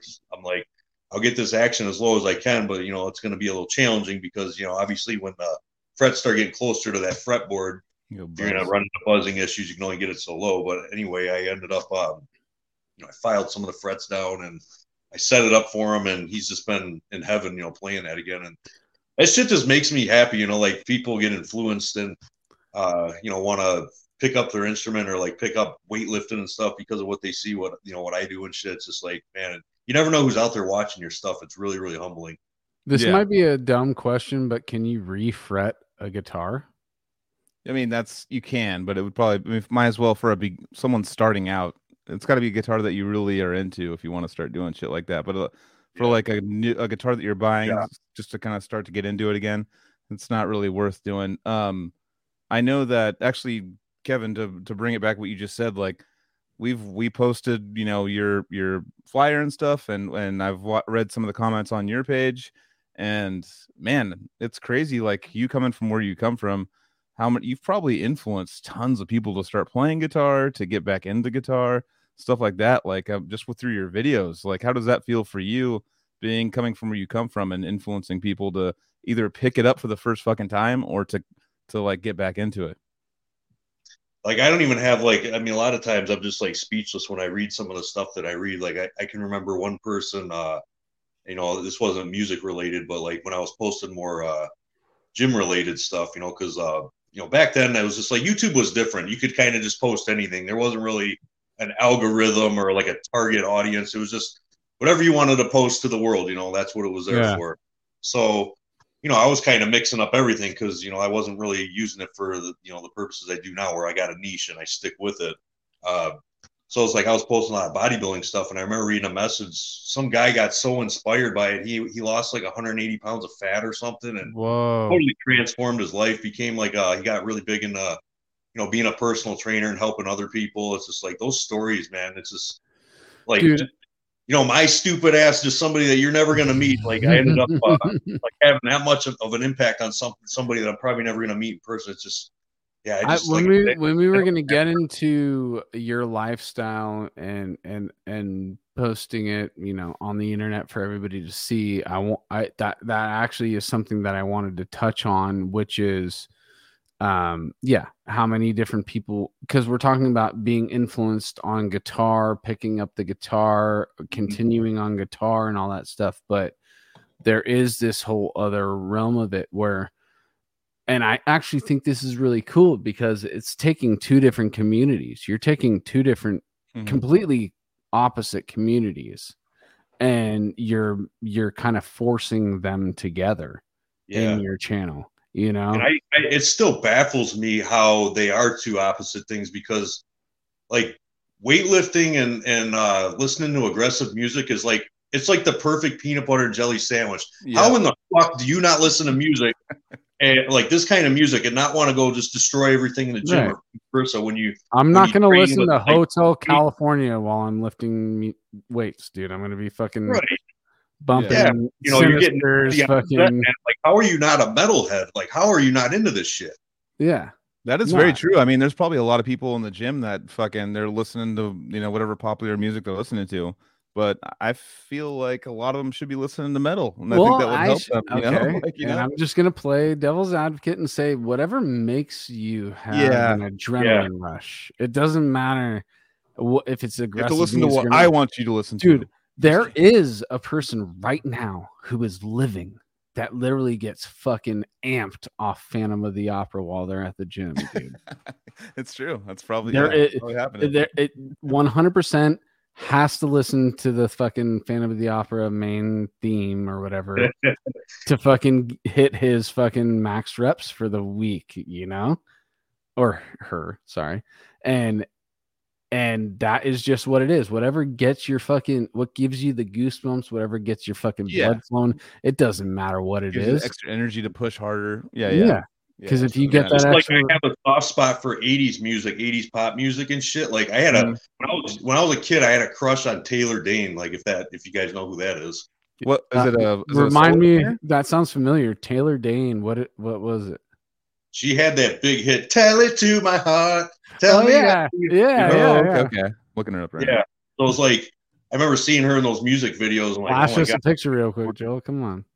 But that music, like when I hear 80s music, it reminds me of like when my dad, when I was four years old, watching him uh, restore um, muscle car, like a the 70 Dodge Challenger RT. He yep. did that as a favor to uh um, there was a friend of the family that ended up passing away or oh, whatever. Yeah, I remember her.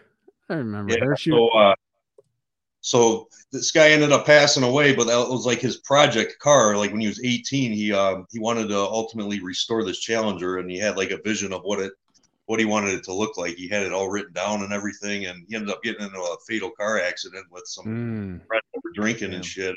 They ended up all dying in the car. So my dad ended up taking on the project because my dad, you know, was always good with cars and he could he did everything from the ground up. That was, you know, I never touched on that. So when I was four years old, you know, making those trips out to like when we were in our first house that I remember before we moved to the, you know, like where my parents got divorced, always walk into that garage and see no matter how tired my dad was from his day job or what time he had on the weekend, he was always in that garage just just freaking going. What was his day job? away. What, what was his day, the day job? What was it? Um, he worked in a he worked in a shop. I think it was one of the you know automation factories. He's been through several of those jobs. So Okay. uh, yeah, you know, like shit for automobiles and stuff. Because my dad, just like all the connections with me and you, my dad was a mechanic too. My dad was doing all the car shit. But my dad would come home from work and just be like, "Fuck cars," when he get home because he'd have to work twelve hours a day on cars. But your be like, dad, your dad was working when like the car industry was hot in Detroit. Yeah, Yep. yeah, yeah. yeah, Yep. yeah. So this is like back in the you know like mid to late '80s. We're getting into yeah, we're starting to get Mhm. towards the late '80s, and I just that's that's where my um my inspiration to always be a hard worker and just bust my ass like I can't sit freaking still kind of thing. It all came from watching my dad like build this car from the ground up by himself and shit. He did everything. hmm Uh, I was just so moved by that. Hell yeah. Totally. No, definitely. But yeah, like So- to fast forward to what we were talking about with uh yeah, that whole thing, like my soft spot is for that 80s music because it reminds me of that time period when my parents were still together, happiness and my dad Nostalgia is a very powerful thing, It- dude. it's nostalgic, man. Yeah. Yeah. It's a it's, That- it's very that- powerful. I, I think that um your all of our senses are um tethered to our most powerful memories, you know? So a smell or a sound will take us right back to a certain thing. Everybody has that where you're just sitting there and you're like, wait, how the fuck did I just start thinking about that? I haven't thought about it in years, but for some reason it just fucking popped right in my head. What is it? That it had to have been a visual, a, a, a scent, or or uh, something in your hearing that just triggers some weird thing in your memory, and you're like, oh shit, I still have that file in my Yeah. memory bank. You know? I mean, like what what Kevin's talking about, exactly what you just said. It's uh like there's bands I love that you would never expect. Like I love like like music that was going on in the household back in the day, like like Tears for Fears, Depeche Mode, like all these like old bands that I'm just like have. I just know I love it, and I don't know like I can't explain it more than that's. It's basically just from nostalgia, and it brings me like goosebumps and all this shit. Like it comes Ex- all from Ex girlfriends haunt me all the fucking Yeah. time at work because I get into other be- people's cars and the Oh, smell yeah. of their car will take me back to the ex girlfriend's car or even the ex girlfriend house. I'm like, I'm smelling something. I'm sitting in her living room 20 years ago. Yeah. You're like, what the fuck funny is that, dude? yeah, we're just we're creatures of uh, habit, you know. It's like uh, Joel, what I was gonna say too a while ago, but it, I don't know how we ended up here about smell, but we did. I was thinking about this the whole freaking time. I did this when I was younger, so I had the Jackson and the Ibanez catalogs. And you would I would smell them. smell the paper because it You would did, yeah. remind me of being around those guitars. Yeah. Yeah, No, I would totally. just do that Right? too. And then when you walk into a, a music store and stuff, there was a smell in there, and then you're like instantly like, "Oh shit, this is where the f- the goods are." You know, like, this, is like well, this is the place where I want the things. Like this is where I want the things. You know. And I still even like I we have a San Jose one uh, guitar center, and randomly they'll just have like some sick guitars there. So I, whenever I'm in town, I'm just like I'm stopping by there just to make sure because there might be a chance that there might be like the guitar I've been like I use someone like going through a divorce, no idea what's going on. Like a fucking guitar that I want's up there. So I always stop by. And when I walk in, still, even to this day, and I worked at Guitar Center for a year, by the way. So I know the the whole situation there, and it kind of like brings back, I mean, fun memories, but like not getting paid anything memories. But Yeah. um, because like that man working there was tough. You had to be a fucking killer, like as far as like sales, or you were making minimum wage. And um, like as far as that smell when you walk in there, still just brings back like so many memories from when I was a kid walking into music stores to when I worked there to like like all that stuff just still just comes right back up when I walk in and it's almost it's all like I I know that there's nothing probably I'm to really love there when I go there pretty much every time. I know it's not to be a thing, but just the experience of walking through it is kind of like it's like it's walking through an old place you used to walk through when you were a kid or something where you're just kind of getting a nostalgic feeling and just just to be That's- there. Yeah. Yeah that's what you're there for. You're you're there to like you'll go you get to go back and revisit that timeline and you're like uh you know those times in the past from that based on that smell. Like the acoustic room used to always do that to me too. oh yep yep yep. Yep. Yeah. No that, all the different woods and stuff like that. And even I, I do even things when i'm like i'm having kind of a weird week. Like i'll walk through like like places and like even places of business where i just walk through and just like feel nostalgia like it's like Mhm. a this little it gives me a little rush or like thinking about times back in the day like if i'm having like a really kind of depressed maybe week or something i'll just be like i'm gonna walk I'm gonna, it's sunday i'm gonna go walk through the fucking the old mall that's about to get destroyed. When I was a kid, I used to. It's like half like there's like one tenth of the stores there still. It's like this like graveyard of old retail establishments, and I'll just walk through it because there's the the fountain's still there. There's still the things Mhm, there that mhm, like I still mhm. remember, and I'm like I, I- I get like a sense of comfort from it. It's a really weird thing. No, yeah, you know, that's it's not weird- kind of creepy at walking through like malls that are that like vacant and they're just like dead, you know. Yep.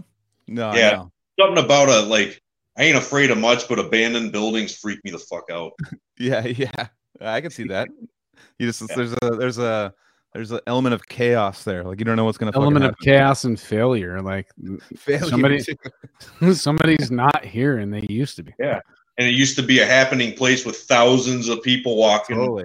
hundreds of thousands, whatever, you know, at that at that period when it was booming. And then all of a sudden now, like there's a channel I, I watch on YouTube from time to time. Uh, this Dan Bell guy, he goes through like old abandoned malls and stuff. I remember he went through that. Uh, was it uh, Twin Acres? I think it was called in Ohio. Hmm. Okay. before they bulldozed it. I remember he went in there like just just the shit that he was coming across, and they're like, I, I can't believe he had the balls to go in. there. And then the like uh the canine units and shit showed up. Like I'm like, holy shit, man! Like it was freaky, man. Seeing that, you hear the frogs like underneath the escalator in the standing water, chir you know, make, making noise. I'm like, dude. I don't know if I can watch this anymore. It's freaking me the fuck out. yeah, well, freaks. it- It's reminding you that Mother Nature will take over as soon as we're gone. Yes. You know, that's it's just really like a haunted feeling too. It's like a haunted house feeling a little bit. Like you don't know. Like I know, like you know, Liberty was a big fan of the show, and shout out Liberty. Like there's people that I know like her that they they fucking travel to go through abandoned places. They go, like they find them on the internet and they travel there, and they all of a sudden Liberty will post like 20 pictures of her in this like crazy like old government building that's just weeds all around it and like Yep. it's complete and she'll find papers in there that are like still like government pa- or just stuff like that and i'm like That's oh, actually- old recording studio shit and I've, she's done that before and i'm like damn it's kind of interesting but i don't want to go Uh, no, that's good. That's great that you brought that up because that totally is the opposite of what he just said. She goes into those situations where She things lives are for abandoned. rush. Yeah. And where She wants to find. She wants to find the areas of human, like signs she wants of to life. find the, the, the areas that have Yeah. evidence of human uh, interaction, but humans are no longer there. You know. Yep. yeah and totally. and it, she actually does portray that quite well on her Instagram. Shout out Pit Shark six six six, our uh, number one female fan. We have Uh, one percent female fans so it's probably nah, Liberty's the shit, sh- and she'll fuck you up in a pit, dude. I like. I watched her in action, dude. I'm like, I'm glad I'm over here. I'm not. yeah she's small little tiny she's like muscular and small but like she'll just come out with like a split open head and like a piece of a tooth missing and like just like blood all over her shirt. She's like, "Fucking, that was the sickest fucking thing ever." And uh, she's you like, should be so stoked on it. Yeah. but that's almost like what we're talking about. Like she's like seeking the weird chaos of like going to a place that like you look at the building, and I do the thing where I look at the build. I look at like random complexes that look kind of shitty, like apartment complexes, and I'm like, I'll think things like, I wonder how many people were murdered there. Like, I'll- I'll I think know you can't help but to have that thought cross your mind for sure. Exactly. Just like I wonder, like what all the fu- what kind of like what's the gnarliest fucked up thing that's happened there? And just like, all right, it's a green light. All right, let's go. Like, I'll just like, then- just like a quick little like thought I have, Yeah. you know. yeah. Yeah. And then they'll move on to be like, ah, bills. You're, you're thinking about how many deaths maybe took place in there, like you kind of space out for a minute, and all of a sudden somebody beeps the horn, and you fucking jump. Yeah, yeah. You're like, oh, shit. you're like in this like weird like fucking fantasy like yeah, and of like yeah, yeah. But I definitely can see. For me, I'm I'm kind of on your side with going to those places. I remember like like a long time ago, like a Liberty was hanging out. She's like, "Let's go to this abandoned thing." I'm like, uh, I don't know if I really want to go to that. like, I'm in town. Look at the time, man. Uh, I gotta go home. I know, I know. She's like just randomly in town. She's like, let's go like hike and find like abandoned like shit that's like off limits and government ban. I'm like, no, and you're like, I'd rather uh, not but do like that. ghosts and stuff. yeah. I'm like, uh, like I don't know, like having a beer sounds pretty cool. And Chill, like sitting on my couch and maybe sitting on my deck, not like being in danger. like there's a toilet within 50 feet. Yeah. Speaking know? of, I'll be right back. go for it. All right. So Kev, um, let's go back uh, onto the timeline again. Um, okay. I want to, I want to ask you about like jamming with other humans. Did that okay. ever happen at early age and ha- talk about that? Like going over to some other dude's house and with your guitar and hey, let's jam some riffs or whatever.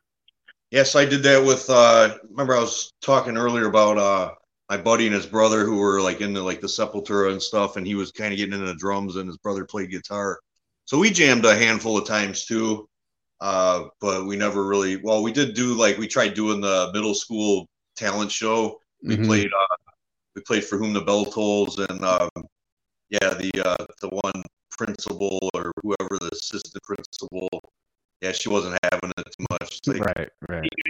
In my opinion, you should tone it down and maybe play some Barry Manilow or something. I remember my buddy Barry Manilow. yeah, that's hilarious. I know. Yeah, that was that was like, you know, part of that timeline of jamming with somebody. Um, as far as jamming with anybody else, I can't recall I ever really did that until it came like Gutrot time or like uh, slightly before that when I met uh, another metalhead like me uh, that worked at Guitar Center back in like 2003. We jammed a, a couple times, and then um, what's his name? His name was Dave. I can't remember his last name, and then he moved out. He moved from Michigan. He moved somewhere else out like west mm-hmm. towards you guys. I think maybe he moved to Arizona or something, Colorado. Yeah. Yeah. So he picked up and left, and then um, yeah, it was kind of you know like he was still I think he was still around here when um, it came time to start jamming with Gutrot because they were uh, their one guitar player Christian was um, gonna move back down to Florida and join Solstice again because he was playing for Solstice. Oh shit! Yeah, yeah. I didn't even know that, and it was like, like wow, man. Anytime that somebody was in like somebody was a member of a metal band that like you know I listened to it, like I looked at them like they were just like top notch celebrities. So like, right. Man, how am I how am I worthy enough to talk to you right now? Like yeah, that's how yeah. like when I went to my first uh, death metal show too, uh, I didn't know how to take any of the death metal guys. I thought they were gonna just like be these evil ass people they're the nicest couple guys on earth. Right. I know. It is a, a common thing you run into in this industry where yeah. we'll get to the most extreme with the music, but then you hang out with us or hang out with whoever else we're talking about and we are all humans and and this is actually a natural therapy for most of us. So we're getting all the bad shit out on stage or on, in the recording studio. Yep. so we end up just being cool dudes you yeah, know? that, and i'm like, saying we because i yeah i'm gonna i'm gonna float my i'm gonna fly my flag and say, "Yeah, I'm a cool dude, dude. You want to talk to me?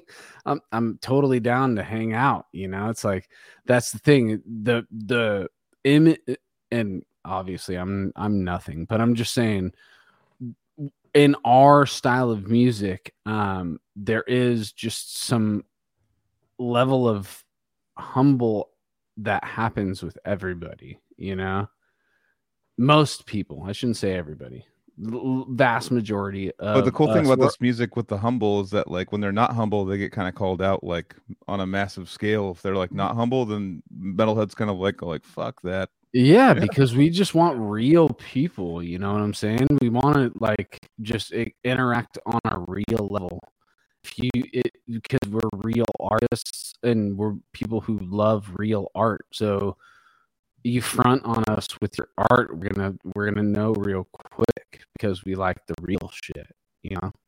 Yeah, it was just like um, you know, like I didn't, you know, like when you get older, you start uh kind of like your character changes, or you just you start you start thinking like the why, like why you got into things like that you did, and like you you never really thought about it until you actually get older, and then uh, you know, fairly recently, like within the past few years, I realized why I got into this music. You know, it's like I, I put it all together one day. It's like it all made sense. I think it's because that whole time period with my parents getting divorced, and then uh, like the bodybuilding thing came into my the picture too. When um, you know, I didn't like hit puberty or hit my growth spurt till I was about fifteen. No uh, shit.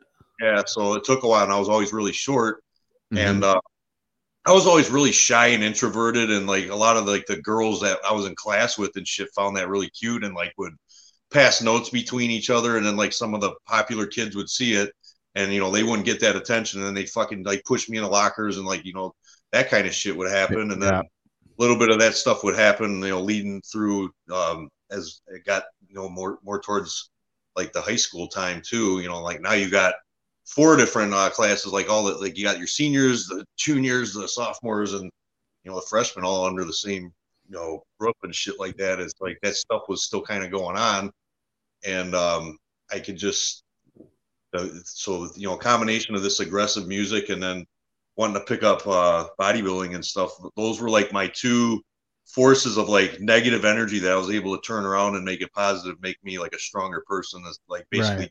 all the middle finger. You know, that's like mm. like those first, especially those first few years, man. When I was uh, I started out like just um, so I was like 14, well, like 14 and a half. I started doing push-ups and sit-ups in my room. I remember one day I just I had enough of like everything, you know, like enough of the bullshit. And I just got down on the floor, man. I had Cryptopsy Whisper Supremacy loaded. Yes. I'm like, I'm doing a thousand fucking sit ups right now. So I did it. and then I started doing that like every day, every other day. Like Cryptops, that was always in there. Um, I was playing like my a thousand. You were doing a thousand every day. Yeah, I started doing shit like that. Yeah, five hundred to a thousand every day or every other day. So, yep. would you get the thousand out before the Whisper Supremacy was over? I can't remember like. or exactly you got to go for a, one more round. I know I'd be at the end of the album, like when I was really on fire, dude. Yeah, but like, I just, I just started thinking about all this vitriol and like shit that was going on, and like I just put it into that, and then, uh, you know, that carried on, and I ended up, uh, I, I started like, lo- you know, losing them like my my chubbier look and shit. I started like just basically getting a pretty damn good physique just by doing that, and then like I throw push ups in there too and then I worked out with a buddy like after school one day um, when I was 15, and I never stopped after that. So I've been, you know, I've been training like 25 years now. It's been a long time. Wow, yeah, dude, that's crazy. That's I mean, that's kind of like the same. It's a different but the same kind of like output of negative energy that metal probably gave you. It's like a you know what like fuck this like i'm just and, and, there's a feeling when you the one the cool thing about working out is there's a feeling when you do like a bunch of workouts and you're you're walk you just walk around different like you walk around like your your posture is different like everything's different about you as a male when, when you're working out a bunch like there's like mm-hmm. a, a, confidence that comes just through you feel your chest when you're walking around like you know you feel like there's a yeah. flex there you're like oh but it's not an aggressive confidence like when i uh, like when i'm on a steady workout regimen you actually are almost more zen outside of that because you got it all you have out. Like, you have like 72 kids though. And I'm talking about like when you're in hmm. like high school and like someone's fucking with you and you're like, I have oh, each, I, eat, I have one kid for each virgin I'm gonna get when I die, dude. 72 virgins. yeah, yeah, but that's I, I know exactly what you're talking. I remember like I got into working out in junior high school and I wish I kept it up. I remember I like had like saved up for another saving up thing. Like that's another you, you just kind of like did that and like followed through with it, I like was like my next thing was like I want a weight bench, you know, guitar and then weight bench, and I had like these this little cheap weight bench with those little like discs that were like ten pounders, and just having mm-hmm. it like go out to like the stand weights. Yep, yep, and just have yeah, it go yeah. to yeah, you have to like sw- like you know like tighten it uh, like with the side thing, and yep. um, yeah, it was like I would have like you know six on there on each side, seven on each side. It was like it's like what, dude? It looks all sick. It's like they're not plates or anything, but they're like, you know, they're like they look. There's more, more of them on the bar, and it looks and feels sweet. Yeah. Yeah, totally. And there was more and more of that of, of just me working out, and I was like walking around different and doing stuff different. And I wish I always kept that up, but you just kept going with it, correct? Yep. Yeah, I never. The only break I ever took from it was when we had the lockdown period. So that was like three or four months Jesus. before it opened up by us and shit, like nonstop, man. When I, it was like that made me feel so good and like just changed everything in such like positive way.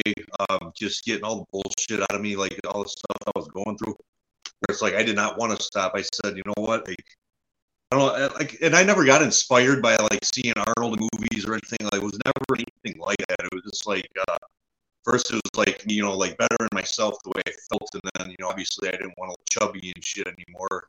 And I remember I picked up, uh, ironically, it was a natural bodybuilding magazine. It was called Men Workout. And I'm kind of flipping through the pages. I'm like, I could freaking look like these guys, you know? So it's like, I just got to keep busting my ass. So I'm like, that's it, man. I'm not getting married. I'm not having kids. This is going to be what I do for like the rest of my life, however long it takes. I want to Mhm. look like this. So I just, uh, I, I went, I went at it, you know, and like I ended up competing like eventually in 2011 because I didn't really want to compete at all until, um, I ended up, uh, uh, teaming up with like one of my old training partners who was a Detroit cop. And, um, he competed a couple times and we started training together, you know, and, um, he's like, dude, he's like, have you ever competed before? I'm like, I have never competed, you know, like, I don't know if I'd be any good. He's like, he's like, I'm telling you, man. He's like, I'm doing this show in, uh, you know, next March. Um, it'll be my third show. He's, he's like, we'll train together. We'll keep each other motivated. You know, like if you're ever going through any low points, just, you know, text me and I'll text you, whatever. So that was, um, you know, like my first taste at like, you know, competing and stuff. And I spoiled myself. I freaking ended up winning the overall my first time out. I beat everybody. Jesus. No God shit. damn. Yeah. That's so cool. I, mean, I, have, I have a couple questions for you, but I mean, the first one I'll start with with the competing. Um, I've always noticed this, and I just want to know why. Because I'm I'm not obviously I'm still the fat chubby kid. I never I never I never got to the competing age or competing uh, body style. But um, my dad used to be a bodybuilder back when I was younger. So there's another link. There's all these fucking links with you. But um, what's up with the with the tanning your body like? Because I always I always notice that like because I can't really tell like when I see a dude working out, like, and I see him like like a physique like yours and stuff, and I see like the natural body, and I'm like, you see you working out, I'm like, Jesus, like I can tell you're just jacked as fuck. There's no like bronzing or anything. That's just like completely natural. But when you get to the competitive stage, everyone just has to fucking tan. It's because those lights are so intense, they're so bright. If you didn't put any color on, you go under that state that stage light and you just be washed out. You wouldn't be able to Yeah, see You any want amount of separation. You just basically look like a glowing bar of soap. But what if you what if you like yeah, I guess I mean change just be like, dude, You- do you guys could you guys change the lights? Like no, they want they want I don't know. everybody. You want you want them to That light see shows the everything. definition But as perfect every clear as possible. the That's why it's like that. Yeah. Well, the thing is, though, well, well, the reason why I even thought of this thought because when people are fat and people are out of out of shape, they wear darker clothes. They they Yeah. it's it's slimming. It's naturally slimming. So like to do that to your not to you know there's, there's obviously like African American competitors and stuff, and I get that, but Mm-hmm. um. What, to do that to like a when that's naturally slimming just didn't make sense to me. I didn't really get that. Like, why would you want to slim when you're I don't think fucking, it's swimming. I think it's for definition. You want to see those thick lines between the muscles. yeah, you're not gonna you're not gonna contrast the same. Basically, is what's gonna happen when you You want to separate You each muscle as shadows much as you can. between a shoulder, a tricep, your abs, like your chest, everything that that will not show through. Oh, um, okay. I think black guys got to do it too. They got to they got to put that coat of tan on there just as much too. Yeah, yeah, yeah, definitely. It'll wash everybody out. That light is that intense when you get underneath that. well, what's that what's cool light. is when I can I can tell when I have a friend that's like bodybuilding and then getting into the competitive stage is when they have that picture where they're they're all bronzed out and I'm like, all right, Yeah. you're competing now. I can tell that's like getting like a black belt and like it's like it's like all right, I'm legit, dude. I'm fucking competing now because I'm doing this now. But that's yeah, I just always wanted to know that. I always uh just had questions about it. I never knew why, you know. Dude, I I'll never- thought- I'll never forget the second time I competed. So it was the show after that. Um, I was dating this girl at the time, and we ended up she she had to take me to this house to get spray tan because they they spray tan you like the night before or whatever, and then they they stay backstage too because that color can like run on the clothes and get everywhere, and they got to keep it like you know Right. looking on point kind of shit. So I remember when uh I got the uh I got the email back from them. They, they said show up with just a sock. I'm like, what? so, I'm like- so So- up like red. So I knock on the fucking door and like, oh yeah, come on in, you know, and like, you know, like I got my baggy clothes on and shit, and like, like there's like a line of other people that are competing in this show, you know, and we're all just like got a freaking sock on her dick and shit, like, and like that girl that I was dating at the time, she could not see, she laughed like the entire time she was there. And uh yeah, I'll never forget that memory. I'm just like I'm going, what the fuck did I get myself into? I, I'd just get a, I'd put a banana in my sock and I'd just like rubber band the banana like on my wiener. Yeah. oh, that's crazy, man. That's that's super. Like, like, yeah, like what you were saying. It's like a Red Hot Chili Peppers thing. But that's yeah, that's great. Getting competitive in your like being that into it. That's I mean, I've I've always wanted that. Like I've always, you know, when you start like a like a new change in life, like I'm gonna start working out. I'm gonna, you know, you like do the change and it lasts like six Yeah. months, and you're like, I'm not gonna go today or tomorrow or the next day, and it's started like or you hear the Mhm. typical conversation. Um, I hear it like every Thursday or Friday. Yeah, I'm going to start my diet next Monday. Like, get the fuck out of here! You ain't gonna do shit. No, I know. And and actually in in my uh because my guru is Mike Dolce. I don't know if you know who Mike Dolce is. Kevin, Why have you does ever that heard of him? name kind of ring a bell? He is uh he's the weight coach for a lot of or was the weight coach for a lot of UFC fighters and Okay. he he he developed a program that actually works really well with me. I don't know if it works well for everybody, but works well for me. Mhm. And uh, you know, it's basically eating every two to four hours, depending Yeah, on what you do did. Yep, I, eating- I, you know, and eating, you know, just portioning properly, not not filling yourself up, just constantly keep Yeah. staying at a plateau to where you're not too hungry, too full, you know, but just keeping that those windows in between meals and um wait why the fuck did I bring that up though? What there was a talking point about in the the- beginning. your blood sugar, you know, keeping it stable and everything. And uh, Ah, there was something But, I mean, before that way. diet- there's a well, you found a regimen that you could actually adhere to. Any basically, everyone says, "Oh, what's the perfect diet? What's the best regimen?" It's the one that you can stick to and follow. That's that's yeah, the perfect yeah. What diet. what is most sustainable for you Yeah. as you? You have to find what you really. I mean, there there's there's the sustainable for pretty much across the board, but you it there's an individual thing that happens with everybody, and you really got to do your work to find out what works best with you. You know, and and um, you can, you know, achieve these goals depending on how you um adapt that lifestyle you know and yeah, you gotta buy. You gotta fully buy into it and believe. You know, like you gotta take it wholeheartedly. You gotta put all that heart and effort into it. And unfortunately, and, and making it sustainable sustainable Yeah, you yeah. know because it's like there's there's one thing like working for uh working out and getting ready for a competition you know oh yeah, versus it's totally wor- different. versus I working bet, out I and bet. getting ready for year 90 when you're 38 you know like that that that sustainability thing is where i'm at right now is finding something that makes me feel great as great as i possibly can during the day Yeah. digestive sys- systems working plenty of water eating only real food eating Mhm. it two to four hours between meals just to let everything do its thing like those things end up you, you, you set this this you know weekly thing. And i think that's what joel was talking about earlier was like you can go six months on something and then you know once you start leaning skewing away from that it just naturally happens where a month later you're like oh shit i'm drinking every day and i'm eating fucking mcdonald's you know? But if you just stay skewed in the direction 1% better every single day. You don't have to fucking jump into your lifestyle right away.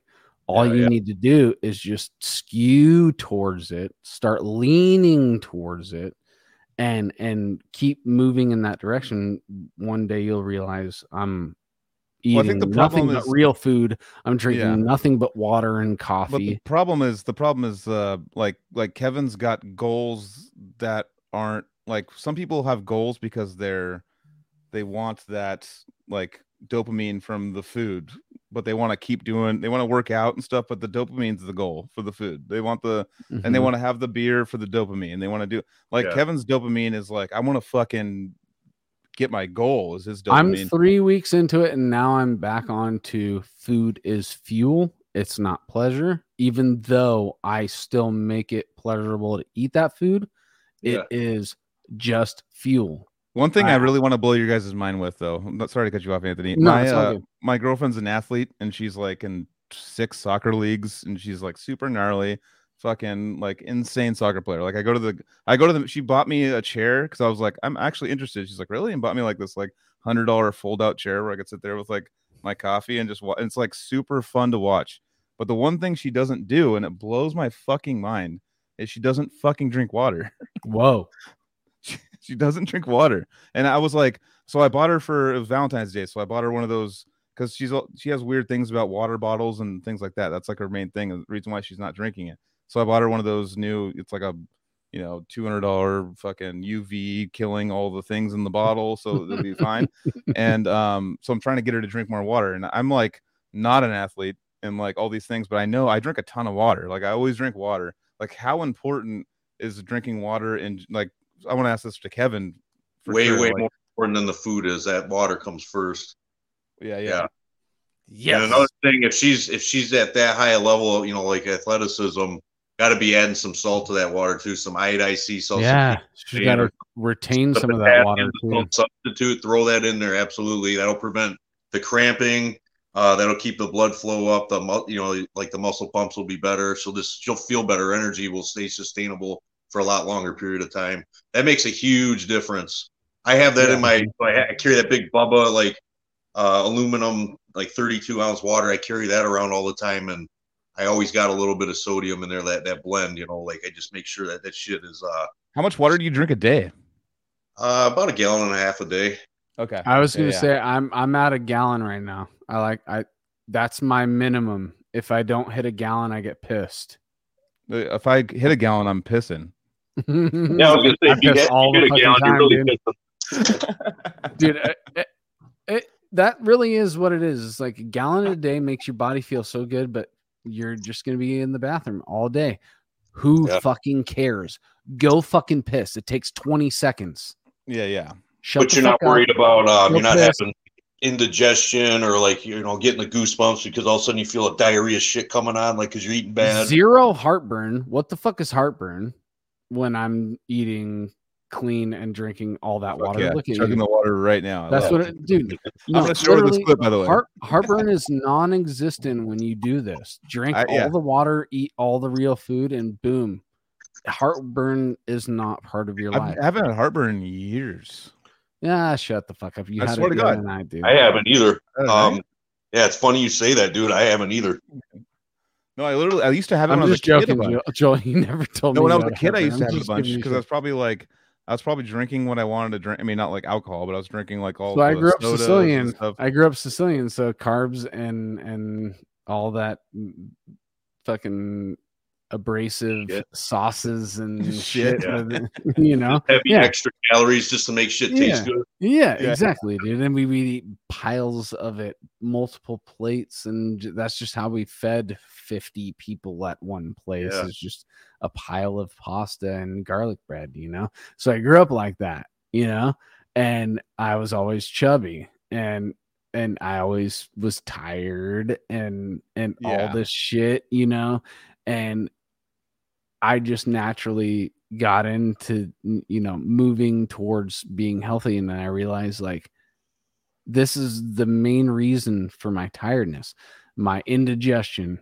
um you know, just all these things that well, were crazy. happening at that Water, like like for me, when I get on these water kicks, like I have the energy. I have energy. It's like people want to, you know, shove, you know, 300 milligrams of caffeine down their throat. But if I have a, a day where I'm drinking a gallon or over a gallon of water, all of a sudden at the end of the day, I'm driving home from like a long day at work, and I'm like, I still fucking like I have it. Like my brain's yeah, you happier. feel fine. Hey, you that sleep oil better. in the end, You sleep better. Yeah. When you when you're on that way home and you burp, you're you don't taste anything. yeah. It's just water. Yeah. You know, They're like Yeah, oh, yeah. you know, th- uh, no burps to remind you of your previous meals. Yeah. The previous the- your throat that you probably shouldn't have. Yeah, exactly. When, uh, you know, we were talking like backing it up to where uh, you're saying just you know slowly transition into like that kind of regimen. That's exactly what I did back when I was you know 14, 15, and I was still like you know having that little bit of chubbiness or whatever. I slowly took one thing out at a time. First, it was like um, there used to be Squirt in the house, cans of Squirt. I stopped drinking those, and then that fucking That's my favorite soda. Cake, stopped eating that. Mm. Uh, fast food, I started to slowly wean off of, but like just slowly take things away, but don't like try to do everything at once, kind of thing. Yeah, and uh, yeah, that made things just a lot easier to transition into. And like I still, I'll never forget the last time I ever had fast food, like drive-through fast food, was it was a Wendy's in 2000. That was the last time I ever had fast food. That a boy, bro. what do you what do you do for like uh I mean is the the you know I'm gonna do something cheesy. Squirt's delicious meal. though, by the way. yeah, squirt's good. but what's your like now? I mean, do you have a cheat meal? I feel like you're so dedicated to your craft doing this that uh, once like a week or once every other week, I'll order Domino's and I'll polish off two okay. medium pizzas.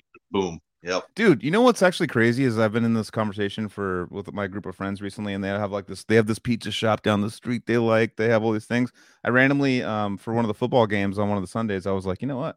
I, am gonna try Domino's again. It's been a while, and I just fucking the fucking cinnamon or the not cinnamon the the garlic to, uh fucking crust and yeah. everything that they had. I was like, this is my I think this is my favorite pizza.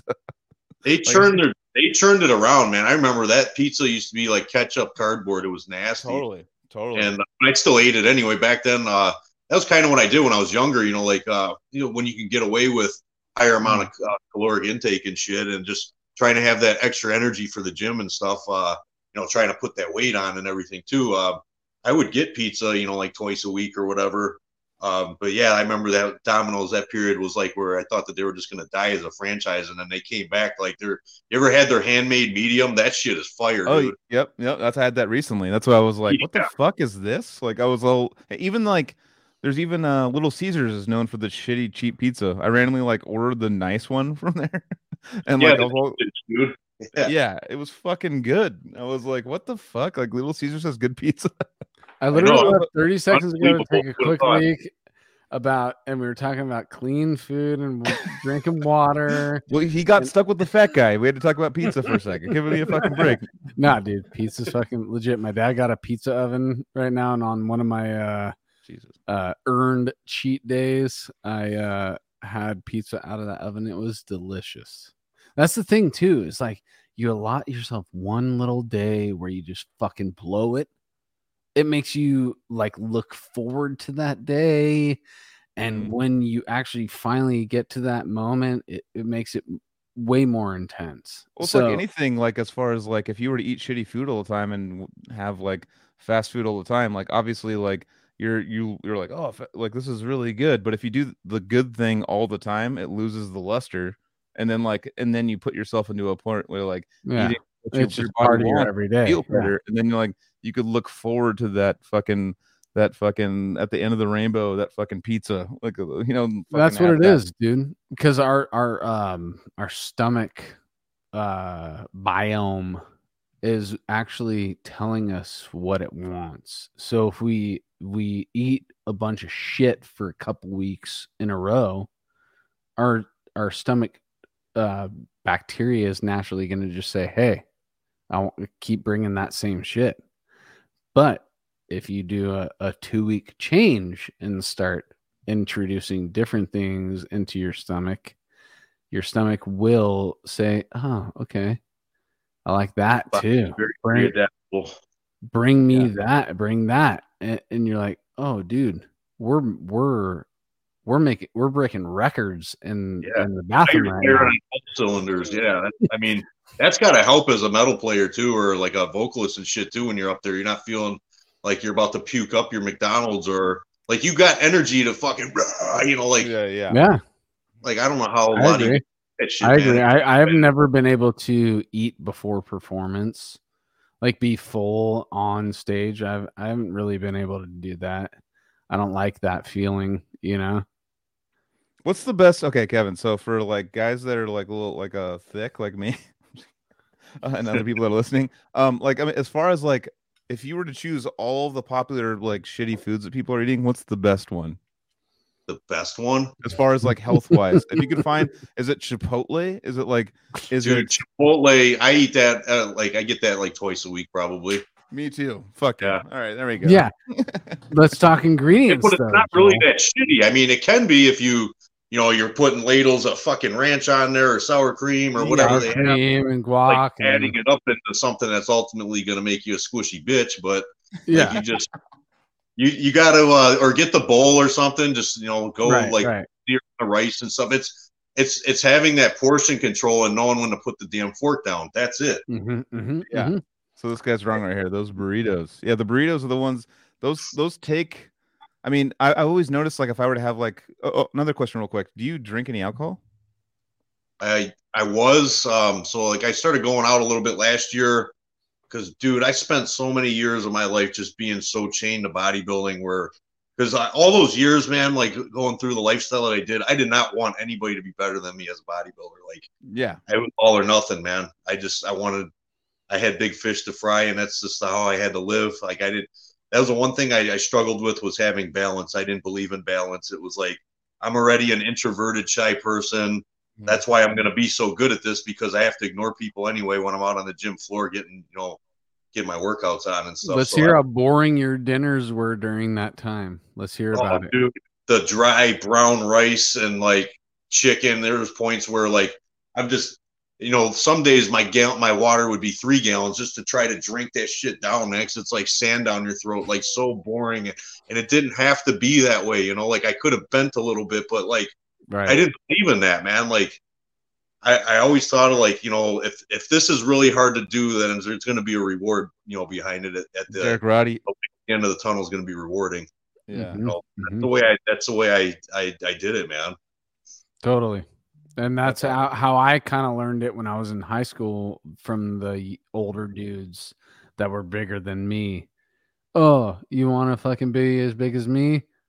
Dry brown rice, steamed chicken, chicken. steamed broccoli. Fucking, it's boring as shit. Yeah. But But those, look at me. call those foods that work for a reason, you know, because they they're so um, uh, dedicated to like you know their macro and micronutrient quality. You get the best bang for your buck the way you feel from it too. Mhm. You know, like Yeah. um it's every like basically everything's covered you know and yeah it's it's not full of any fillers or anything that's going to give you any like any like alternate like feelings the way your body feels or performs Are there any tricks that you have with like brown rice and chicken that, to make it spice up a little bit? That's still not like you're not fucking it up too much in your diet, or like any little like a sprinkle of this herb or something that you figured out, or something to make it like spice up a little bit. I do, uh, like, i got this because i'm not really afraid of sodium. Like if you if you're if you hold if you do like a labor job or you're moving around a lot you go to the gym whatever sodium's not your enemy. It's actually your friend. Like you gotta those Totally. people gotta stop like demonizing sodium and stop being so afraid of it. But like if you're somebody that like sits around more yeah then you kind of want to be a little more co- you know conscious of it. But there's this seasoning for um popcorn. It's like jolly time uh seasonings. Those are pretty good to throw on your rice. And then um you know eventually like uh when you got your rice uh in the fridge and stuff eventually it soaks up like any any of the fluid that it had so it starts getting drier. So i'll kind of re-wet it and then i'll throw that seasoning in there. And yeah it's pretty good too. But like you know these days i i do i'll throw like G Hughes barbecue sauce on there because that's like a lower calorie barbecue sauce and it actually tastes like barbecue sauce. Uh, I'll throw like some pizza sauce on there sometimes and uh, maybe a little bit of uh, mozzarella cheese so it kind of tastes Yeah. like chicken parm. I'll do something like that. Yeah, just is, shit like isn't that. spice good? Like a really spicy thing? Is that good for your body too? Like getting like if, if you're in. I don't really think that, spicy that shit? matters. I mean, if you like, if you put like a really spicy thing in there, you What, like a right? or Cajun or something. Yeah, Oh, yeah. 'cause I sweat might spicy. actually work in your favor if you're That's what I'm saying. Like you if get like you're bodybuilding. You want to get rid of excess water weight. Yeah, as far as that, like having any kind of benefit as far as like a thermogenic thing, I don't know if that's 100% true or not, but uh, Mhm. I used to do it back then. I don't know if it really made a difference. Uh, like now, I just I, I think about when I go to sit down and eat my chicken and rice. I just I don't want my throat to be on fire. I just kind of want yeah, to just get it down. Just Yeah. fuel the tank. Fuel that it's like get, going to the gas station. Like it's not fun to do this at the gas station, but you know it's it's got a better a bigger end result than fucking filling my gas tank. So with uh, a regimen like that, because I'm again, I'm in that same thing where I'm in few. Yeah, you're in that same thing, dude. Look at you compared to him. Uh, dude. I said second biggest biceps, bro. I still Dude, got you the won't even second you won't even uncover it. You won't even uncover it, dude. You want to you want to go right now? Dude, don't. You don't- got to turn it this way too. You got to turn that way. Got to give it the Oh, perspective. There you go. Yeah. Joel's closer to the camera, dude. He's just closer. He's making it's it's fucking. He's, I don't know. he's I don't. I don't. I, I use dumbbells every other day. I don't know. spray spray tan this arm right now. I got way better. No, that's than it's spray dude. tanned already. That's why you're fucking winning, dude. Sick development. no, but for real, this is my thing right now. I'm like, only real food goes in my body right now. That's where I've been at for the last three weeks. And not just three weeks, but I've been Oh, doing goes this in these- multiple times. I've, I've done this. this thing multiple times. Once I get into this groove, I, I naturally feel after like two weeks, if you just fucking stick to it, your body will naturally just fall into it. And then it just becomes your routine. That's the thing, guys. It's like, You know Go what's for it. interesting about this conversation too is like I've heard this. I hear this a lot more often than I ever have with uh, you know metal musicians and stuff on these podcasts. Like they they keep going into the importance of like eating properly and stuff. Where I I never used to hear these conversations before. Like it was always about oh I'm getting fucked up or I could barely play my instrument when I was up there, but it was a good show. Like now, like uh, the guys that have been playing for a while, man, they're just they're really really you know putting it out there how important like their eating habits and stuff are where they Yeah, on the didn't do that. road and stuff, like being. I remember hearing Longstreth talk about it, and you know some Mhm. of the other guys out there like uh, Hamilton, he's super shit. fit. When he play, it, uh, he's been playing drums his whole life. He's fucking been uh, perfect. It, when we uh, it, are witness his playing, Well, I think a lot of it gets it, it gets brought to the forefront when you have to tour and then you have to eat garbage and then you're like yeah. your body's like uh what's up dude you have to play like 270 blast beats and eat fucking like you know mcdonald's every other day and then pizzas in the back room like It's like when you're at talk about, oh, dude, all we want is the lettuce. That's your body talking. We just Yeah. want the lettuce, dude.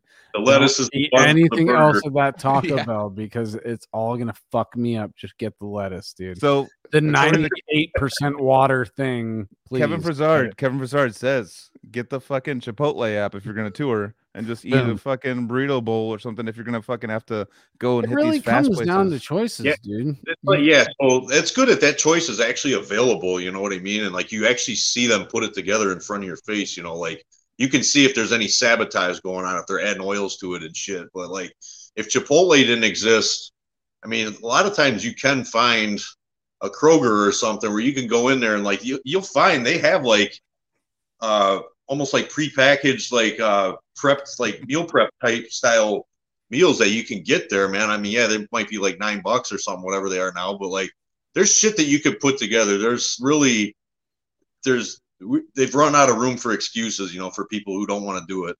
Yeah, it used to be a lot harder. Yeah, exactly. Now Yeah. it's like way more. if you available. have, if you Yeah, I was, have, a, dude, I was fucking meal prepping in ju- like junior year of high school before meal prepping was even a thing, man. I used to get fun of all the time. Come, you know, come to school and oh, Kevin's gonna get big. He's gonna go to the gym when he gets out of school. I'm like, yeah, motherfucker, I am. Like, exactly. and then and then I run into these shit bags, you know, like two years later at a like a grad party, and they're all fat and they're like, oh. I need you to do a ro- uh, workout routine for me. Like fuck you, you didn't ex- you didn't even support me Yeah. back in. I ain't gonna tell yeah, you. yeah, yeah. Every Sunday, I cook my lunches and dinners for the next five days, and it is all sealed up in Tupperware, ready for me to just fucking Yeah. grab when I need to eat, dude. And There's no figuring anything out. It's right there. This is what Yeah. I do. This is the No, portion. that's it, dude. So, do you have any like weird thing with any, um, like you said, Tupperware? So, I don't know if I'm not, I haven't done any research. So, is there Oh, any like weird, weird thing? You haven't heard of Tupperware, dude? It's how you seal food and keep it fresh for I'll a let you few keep more talking. days. All right, Yeah. but no, I'm talking about like, is there anything weird with like plastic in food? I don't know. Like, do people used to not- or something? Well, back then I didn't look into all that. You know, like I didn't really care, and like they really, from what I remember, like that stuff was kind of harder to find. You know, like um, I guess there wasn't really uh, that stuff wasn't really being like glass Tupperware I couldn't really find it, you know, at the time, or wasn't really too concerned about it. I was always thinking, well, I either spend this money on this one glass of Tupperware that will probably shatter in the back of my car, like you know, because I'll probably drop the fucking thing. Or Kevin um, used to keep lunch in his left pocket, dinner in his right pocket. yep. Guy knows what's up. No, but like uh, I just think about you know, like I could get a, a three or six pack of Tupperware that I'll end up throwing away in you know a few weeks or whatever. Eventually, it might start to just have a film of uh like Frank's Red Hot or something. I just you know like it's cheaper. Like I just do it that way. But yeah, as far as like the trying to avoid things like that now, kind of, sort of like with mm-hmm. some of the shit that I've heard about what's in our fucking drinking water and stuff. I got uh, yeah. I got one of those pure water filters on my tap. Uh, I change those filters when I need to. Um, I drink out of glass here. I drink out of aluminum.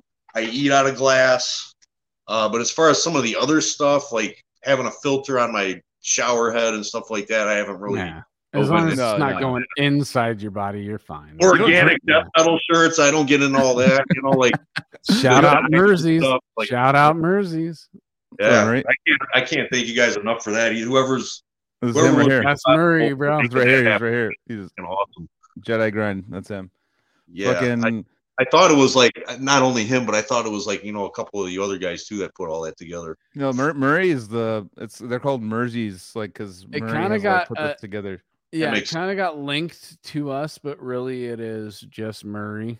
And know? Murray was like an influence for me as a kid, like as a bass player and getting into metal and stuff. Like he was like kind of uh, took me under his wing and was like, you know, and I, I always looked up to him as like the guy on like the the Severed Savior. I was like, that's my fucking shit right there. And like he's old dude, yeah. just fucking hang out and jam. And I was like, no fucking way.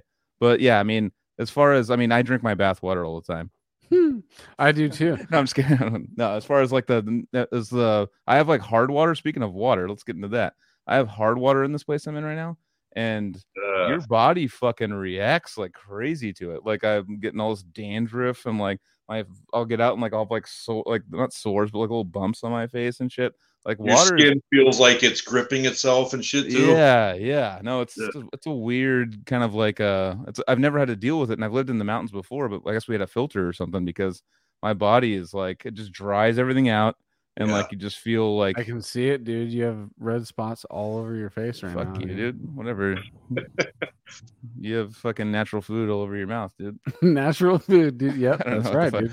I'll wrap it. it wasn't even a diss but but no, that's cool, man. With I mean, so when you like, I remember I used to one of my best friends, um, her sister Jody, uh, Carrie and Jody. I live with Jody. She was like one of the first CrossFitters. Like those CrossFit started in Santa Cruz. It's like she'll beat your fucking ass, dude. She's a no, I could beat, chick. I could beat her. I could beat her up. But uh, no, she was like wrestling champion and stuff like back in the day, and we'd like wrestle when we kids, kids, and I would still take her out. But um, as far as like her, she would always say, "This is the." I kept hearing this, and what I want to know what you think about this. Was it's eighty percent diet, twenty percent workout? Oh fuck yeah, dude! What do you? I want to. No, I'm not asking you, dude. You're the skinny yeah, guy. but I'm, just, I'm I fucking Kevin Frasard, dude. I used to hear that all the time, but when I did that final contest that I did in 2017, I'm a firm believer 100% diet. 100% diet. Yeah. Mm, what's I, up, I watched it happen, dude. Like it all happens in the kitchen, y'all. Let him t- let the bodybuilder talk. Shut the fuck up, skinny guy. so uh that prep that I did for that last contest where I got got my pro card was uh that was a 27 week uh prep. That was like felt like an eternity, dude. And uh I didn't start doing my cardio. That was the first time I worked with a coach too, you know, because I I had like a bigger goal that year. So uh yeah, I, I, just wanted somebody to kind of punch the numbers in for me in my macros, so I didn't have to think about anything but you know do the workout and eat, the, you know, put my meals together, uh, kind of thing. So that 27 weeks, man, like um, I didn't even start doing cardio. We didn't add that in until I think I was like six weeks before the show. So literally, it got to the point your body was just so in tune where if we hit like a weight loss plateau, because we were trying to do like a pound to two pounds of of uh, weight loss per week you know, over the 27 week period. Right. And, um, whenever I'd hit like, you know, three quarters of a pound or a pound, we would do this the littlest fucking change, man. It was always, you know, we go after carbs and uh, because keep the fat, uh, you know, where it needs to be because that's your hormone regulator. And then your protein is, you know, sparing your muscle tissue and rebuild. But we would it would be as small as like 10 grams of carbs per day, you know, over that whole stretch. So 70 less carbs. Um, you know, that was at 28, 280 calories for the whole week. Boom, I drop another pound, pound and a half, just right. like insane, dude. So it's like when I hear of these people that like work with these some of these prep coaches that think they know what the fuck they're doing, like where they they're literally the day they start like getting ready for a show, they'll have their client like uh, two hours of cardio a day and doing like wrapped in you know, 800 to 1000 calories it's like not only are you hurting your your metabolism and like doing all kinds of other like mm-hmm. damage you know other other moving parts going on in the body but you're also backing yourself into a corner before you'll ever even get to the show. Now right. you'll have nothing to work with. So it's like you try to get away away with is um as much as possible with doing as little as possible and that's Man. really what it comes down to. So that was really the eye opener for the diet was 100% of the key because I, I literally watched it happen. Like the cardio was just, you know, something like eventually you stall out. Your body doesn't want to be, be big and lean at the same time. I mean, while you're ben- while you're benching 590 pounds, I mean, it's only it's 100. percent Yeah, yeah. Our, just, our body is leaner you get. I remember that show, dude. Like three weeks before the show, um, in between sets or walking to my car, I would just start crying because I was so tired, depleted, depleted and I wanted right. so bad to win. And like I was not going to let anybody beat me that day. So like I I had a lot of emotion to fight through. Damn. Our uh, our bodies naturally want to plateau and find a homeostasis as yep. quick as it possibly can. Yep. So even when you get into a regimen where you're eating the same thing for a couple of weeks and and it's working great, you're mm-hmm. eventually going to hit a plateau where your body's not going to do anything. You're not going to lose weight. You're not going to gain weight. You're just you, you you got to this place where you because your body naturally just wants to be in a place where it could just coast. Mm-hmm. But Survive. but like if you really want to make serious changes, you got to do exactly what Kevin just did, which is make those calculated changes in your diet at certain points to keep your your metabolism keep your body on its toes because it will constantly constantly try and uh, adapt to what you're doing to it. So if you keep changing things a little bit there's there's no adapt there, there's that's no why they're pla- saying with the workouts they're like you gotta change you can't just do bench all the time. You gotta do yeah. like fly like you gotta constantly change make it to where there's no plateau. Give Confused. your body uh no time to plateau. It always has to be on its toes. That's that's how you're gonna as far as the training ever went i uh, i kept everything for the most part. Like if i had like a training protocol it would it would last a good eight to ten weeks and then uh the only thing I would really change is like maybe if I'm not progressing on a on a specific exercise, I'd switch it out for another one. And if everything else I'm still getting stronger from, because those are the only variables I ever messed with as far as like, you know, like the change up your workout all the time kind of thing. Well, I was kind of already doing that in real time with those exercises. I had to when I keep a journal, I had to make sure that uh, all right, here here's deadlift. I got to hit this number you know, last week I got this, this time I got to get this. If I get that number, there's my signal to increase the weight. Now I got to beat that. And you just slowly over time, you get, you get more strength and, you know, ultimately a stronger muscle is a bigger muscle and just keep, you know, feeding your body the way you're supposed to. And if you never stop for 25 years, then you'll become Kevin. well, people hate it when uh, you give them the, you know, talk about genetics too. So, and the work ethic, obviously. Right. I can't tell these I do I cannot tell these uh these young kids any of that shit like they just don't want to hear it. It's because of the era that they're brought into. They're I mean look at look at the society we're in now and they see that mm-hmm. all over Instagram and stuff. You see the highlight reel, you don't see the work that went into it. These kids seem yeah. to think the reward comes first without the work. That's not how it is. That's, gotta, that's a perfect way to put it. You get reward. Yeah, it's like it's like a you see these I mean, women and men, they both see the like the women like in like like with their fucking six pack, like showing their butts and stuff, and the men like all buff. They're like, I want to fucking do. That. It's like, dude, you they both work their fucking asses off, probably like literally to get there. You're seeing that the highlight reel, like you said, that's the perfect way to put it. You're seeing like the end result of a ton of work, and you're like, what the fuck, dude? Fucking pieces of shit. They get all these fucking followers. Like this fucking bullshit. I'm cool too Yeah. they're threatened. They're threat. That's They think the that only that- thing.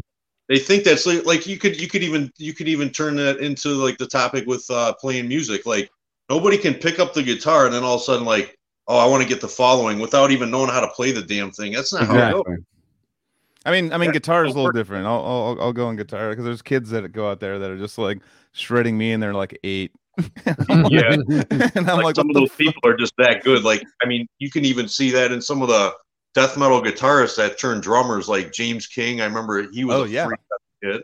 Yep, yep. like he picked I, I think he was playing year. drums in prison within a year year and a half One year, one year. Yep, it was That's one year. He fucking got his dude his wife bought him a drum set, and he just nerded out on it for a year, and then he's fucking playing an origin. that's ridiculous That was one of the craziest stories I've ever heard in Yeah. person talking to James after an origin set. Oh, dude, Asking nice him how to long meet you play drums. How long you been playing? Uh, year and a half. And you're like i quit I'm out of here. everybody's you everybody's mouth just opens up, big eyes, like, wait, can you say that again? Yeah. because I don't think I heard you correctly. Well, Kevin's got to Yeah. go fallback plan because with his line of work or his like m- muscle stuff that he's working on, like working on his body, that's not going to take a fucking year. So that's going to be a long term thing. Like with musicians that are like have a genius thing in their brain where they can do that, that's like something you'd be like, what the fuck, I'm going to quit. But like for like a, a bodybuilder that just you, you don't you, you have to do 20 years if you want to get like you know 10 to 15 years you want to be like legitimately want to compete in something you know Before we But- move uh, somewhat away from the bodybuilder thing, because I want to get back into metal as well, because everybody's you know here for the metal. Um, I want to know. there's a bunch of chubby people like me in there like let, What? let them No, no, no. I hope this inspires so many people. I hope I, I hope this conversation inspires tons because really, it like I said, the two weeks is all you need. Get through the two week regimen, and then you're done. You're buff. You're buff as fuck. no, no. and Then it's up to your you. You're going to be able Yeah, to yeah. make the decision whether or not you want to keep going with what you're doing. Sounds like Yeah. the two minute abs approach two weeks that's all you need 1999. Here we go. Two weeks, you're going to become Kevin, dude. Um, fuck how crazy would that be, dude? For like two weeks from later, I'm like, check me out, dude, and I'm just fucking looking like you. If that on- starts on the happening, next- then on episode 120, dude, I'm just like, then Kevin's like, I quit, dude. I'm done. I'm fucking done with this. Yeah. Yeah, if you end up catching up to me in two weeks, dude, uh, yeah, I'll never join the podcast again. You guys can all eat shit. oh, Yeah. so good. dude. Oh man. All right, I'll just, I'll, I'll, I'll just like I'll start eating salads. I'll lose all my muscle tissue. I'll just play guitar, and now I'll just join a band. dwindle down. So- Yeah. Do. Just soy soy protein. Start singing Go Paramore cover. vegan. You're like, all the protein I need is in my muscles, dude. I don't need to eat fucking. yeah, I'm just gonna exist. It's like a retirement plan. Like, all right, I'm done, and just like exist off the protein and the rest. That's the one thing that's hard for me to let go. Um, as far as like this stage of the game where you know playing guitar and making music and stuff is actually like it's now it's become income kind of thing. Mhm. I gotta remember, dude, to like chill the fuck out on the weights in the gym. That's very hard for me to do because I only have one setting, and that's just whoop, uh, you know, maximum ass. Right. 10 out of 10. But like, dude, like, there's a lot of times I get home from the gym and like those down picks and shit. I'm like, fuck, man. Mm. yeah, just like trying to keep up with that, man. That was actually that was actually another question that I was gonna have for you. So I have two questions for you right now before we move back into the music, which is one, what is your all-time favorite earned cheat meal? And I forget the other one now. Okay.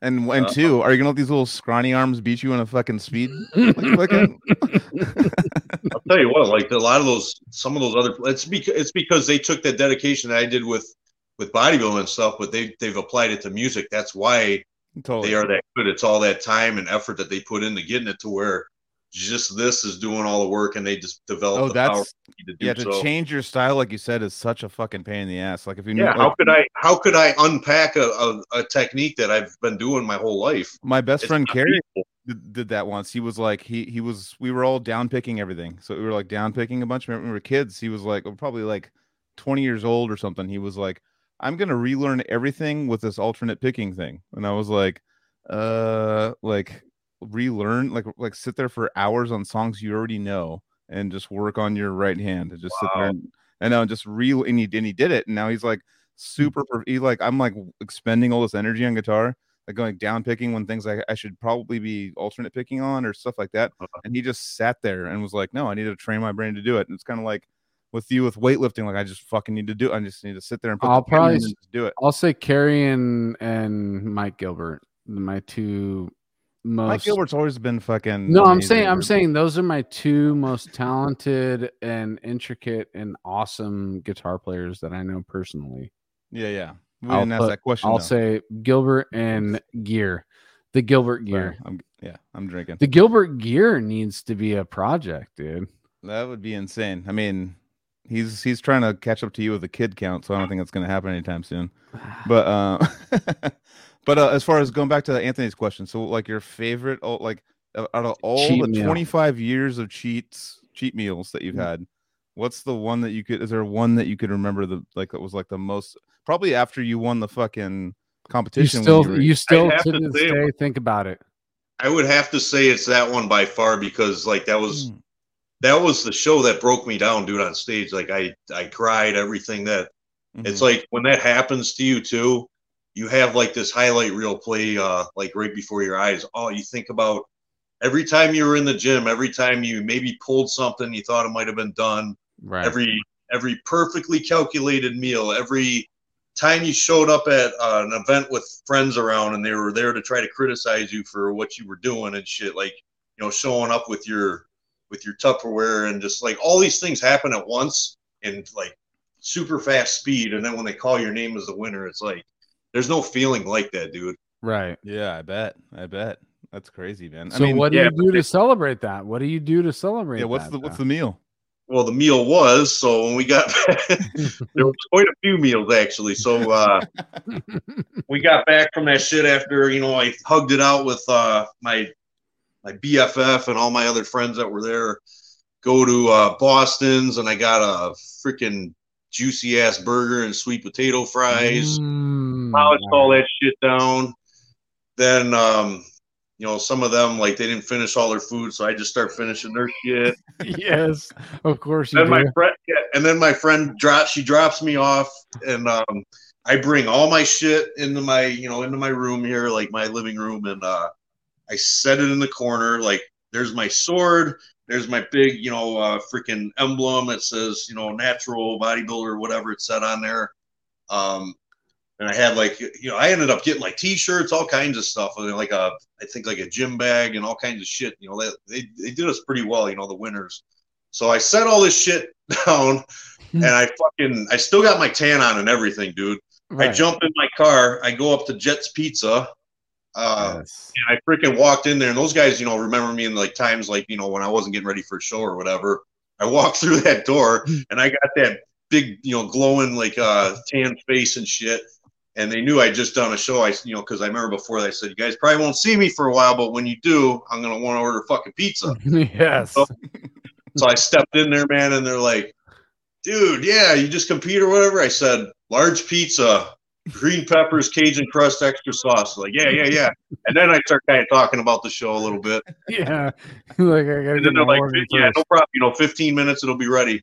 I go next door. There's a Chinese place, one of my favorites. I get sesame chicken I ordered a full order of that. Oh, shit.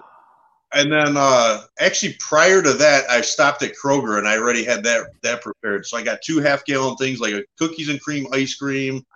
Uh, there was another ice cream, whatever one I was eating at the time. I had fucking cereal, Pop Tarts, uh, it was I, I kind of lost uh, my brain on like yeah yeah of course you're gonna go nuts because dude I just so, I just dieted so. for seven months almost you know like seven months yeah you're definitely yeah, yeah, yeah, nuts, dude I get my food I come home man and I just I go to town man I'm just like everything dude just eating everything you know I wake up and feel bloated as hell you know and whatever, you know, I end up going to the gym, uh, worked out with my friend who was at the show. Like I worked out with her and we did a workout and stuff. While you're lifting, are you like, there's Pop Tarts still in my stomach? oh, dude, like I felt like I'd shit at any minute, man. And like your your ankles end up like swelling up too. Like your ankles like the size of your fucking calf. right. you know water you hold and shit. Yeah, Yeah. because your body's like, wait, I, I don't know what the fuck this is. Where do I put it? Uh, You do I start sh- cramping and shit. shit it out? Do we piss it out? It's a Oh no, we'll just stuff it in the ankles, dude. yes, it's a weird feeling. But anyway, so I do the same thing like that evening. I, I'm eating like everything that I still got left. I think I ordered some more pizza, whatever I did.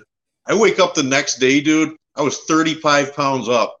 I, lo- I gained the 35 pounds. pounds. That's what I was going to ask you because I know fuck? that uh, because with the UFC fighters, there's one you know when they cut weight and stuff. There, there's times where they weigh them the next day when they after they've cut weight and they've what they've gone coming at 175 or whatever, and they've done or 155 and they've done their whole cut, and the next day they'll weigh them again and they're like up to 45, 50 pounds heavier, like in one day. I can't fucking believe that, dude. Well, it's like water literally, weight. I would, I would Very think that you, too. if you said Yeah. ten or fifteen pounds, I would say, okay, that makes sense. Because no, shit it's just crazy. I've heard this too. Yeah, it's very common. Yep. Because your body, like you said, fuck, wants dude. homeostasis. It wants so bad to put that body fat back on, and you just you just threw gas on the fire tenfold. Oh my Jeez. god, You dude. know? So And how fast can you lose that? Can you lose that again? Eating shit that I don't like is because that that version of food is unhealthy as fuck too. But you just you lose control, man. Like after you've been going that long and like depriving basically yourself for that long. But it's like you always you always got to remember too. It's like you know when you have your low points when you're really trying to battle it out and like stay committed and get through to that that the day of the show where you know now you're on stage and it's time to compete or whatever. You're thinking the whole time. You're just like, man, like I did this to myself. Like this is this is short term. This isn't forever. Just you like you put yourself here. Fucking do it. So that's Yeah, what I, it's like the- the- that would keep me motivated.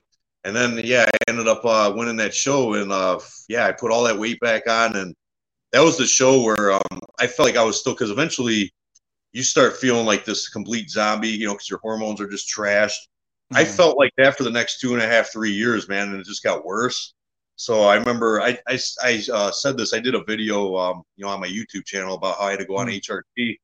I had my blood checked. That was the first time in 25 years because I was always afraid of needles. And you know, like back in eighth grade, I passed out and I had all these doctors and shit around me. I, I never liked that stuff. So Same. I I said, man, I'm never going to the doctor. That, that shit freaks me out. Like unless Me there's too. something wrong with me, which turned out when I got the results back after I passed out when I had my blood work done again, you know, back when before this all took place, it showed on paper, dude, like I was basically an 80 year old and I like God, that makes total sense. So right. I always had that. I always knew in the back of my mind that I could possibly fuck my hormones up for life by doing these diets like this. But it's like, dude, when you're doing so well and you're so into what you do, you just don't really care, you know. And well, uh, you've uh, you've actually, I mean, you've inspired another human being right now. I've been the person just like you, like not wanting to know, like you know, I'm I'm getting a new, I'm moving to a different town or whatever, like, and need a new doctor. And for a long time, I did, I was too broke touring to have insurance, so I didn't, I didn't have health insurance. So I was like, that wasn't even like, if I get sick, we'll figure it out. But if like in the meantime, like whatever, then I got, you know, a good job with insurance, and they're like, oh yeah, you got to go like meet your primary doctor. Like as a kid, Mhm. my parents used to just take me and Go you get know, blood work done. and then and they're like, "Oh, here's your blood work, and here's your like your shit sample." And I was like, "Cool, dude. Uh, I don't want to know any of this. So I'm gonna go ahead and no, not you do it. Yeah, that's the fear, man. You don't want if something's wrong with me, I'd rather just die in my sleep, or whatever. yeah, I- Yeah. that's that's don't pretty much wanna where I'm at know with it. it. I know those things. But like the fact that they could tell all that stuff from you, like like you said, like you had the same feeling I did, where like, oh, I don't want to fucking find out something's going on or something, you know. So I'm gonna I'm gonna I'm gonna go get it done. I'm gonna go get it done. but I couldn't. I mean, I couldn't function anymore. It was so hard for me to get out of bed and go to work. I was always depressed. I didn't want to look at people anymore. Like I wanted to fucking commit suicide, man. Like I didn't tell like really anybody that, but that's what What was. you were feeling. yeah, when I've I- been there. I've I been could not for sure. life anymore. So And that's how when I- old- how I had old was this? Done. What's that? How old were you when when you were feeling these feelings? So this was like uh, after that show in 2017. Like, for, so I was telling Joel for the next two and a half, three years, I felt like I was still like in contest prep mode after that show. What I had done is I I screwed up my TSH levels. You know, like my thyroid hormone, my testosterone was in the shitter. You know, like I just I felt like an old man. Like I just like I couldn't I couldn't hang no more, dude. So that was when I, I made a decision after I got that blood work. I'm like, dude, I all that bodybuilding competing stuff is in the past, man. I know it sucks that you got to go on this shit now because you were drug free all these years, but you got to do what you got to do.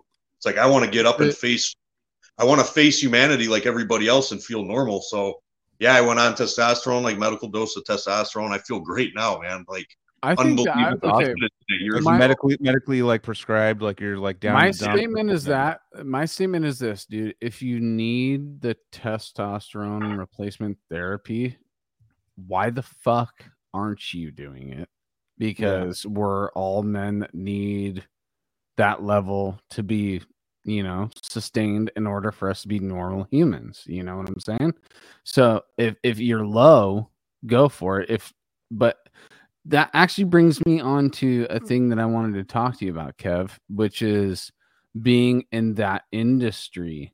What's the like gnarliest, unhealthiest things that you've seen? You don't have to obviously mention names, but being in the bodybuilding industry, um, who's juicing? Oh, not who. But, what are the addresses? Of the don't mention names, but tell me. no, I'm just saying, like, how yeah. how uh prominent is juicing and and all that kind of stuff in my dad juiced back in the day it was like in the bodybuilding yeah. for his deal it was like a normal thing yeah it's very big in like the untested shows because there are differences i mean oh, that's why natural shows. bodybuilding organizations were started to oh, kind of give people who don't want to take the steroids and go down that route give them an opportunity to still compete as a bodybuilder well unfortunately we're talking about I can't even call bodybuilding a sport, dude. It's a fucking beauty pageant. Like it, so it's very I call it a sport very, very lightly. You know, I put it very lightly with that. But, you know, unfortunately, when you're dealing with the uh, trophy, you know, notoriety and stuff, people are gonna try to cheat the system. You know, how they do that, I'm not sure, but you can't what I always knew is like I can't I can't worry about what other people maybe or may not be doing. All I can do is mm-hmm. do the best I can. And like, right. honestly, if you, if the shows that I'm doing, these natural bodybuilding shows, like if if they're gonna take the drugs, they probably need them to beat me because I'm gonna be that good that day. That's how I always nice, believe. Yeah. So, yeah, like, I, so I didn't give a fuck about anybody, man. Like I was, I always had it in my mind. I'm like, you guys can't beat me. I'm too fucking good at this. I'm so are you still are you still like because you said I'm I'm not getting married, I'm not having kids. That's still on your that's still the yeah, same goal. Absolutely, man. Okay. Especially modern female, nobody's worth it out there. I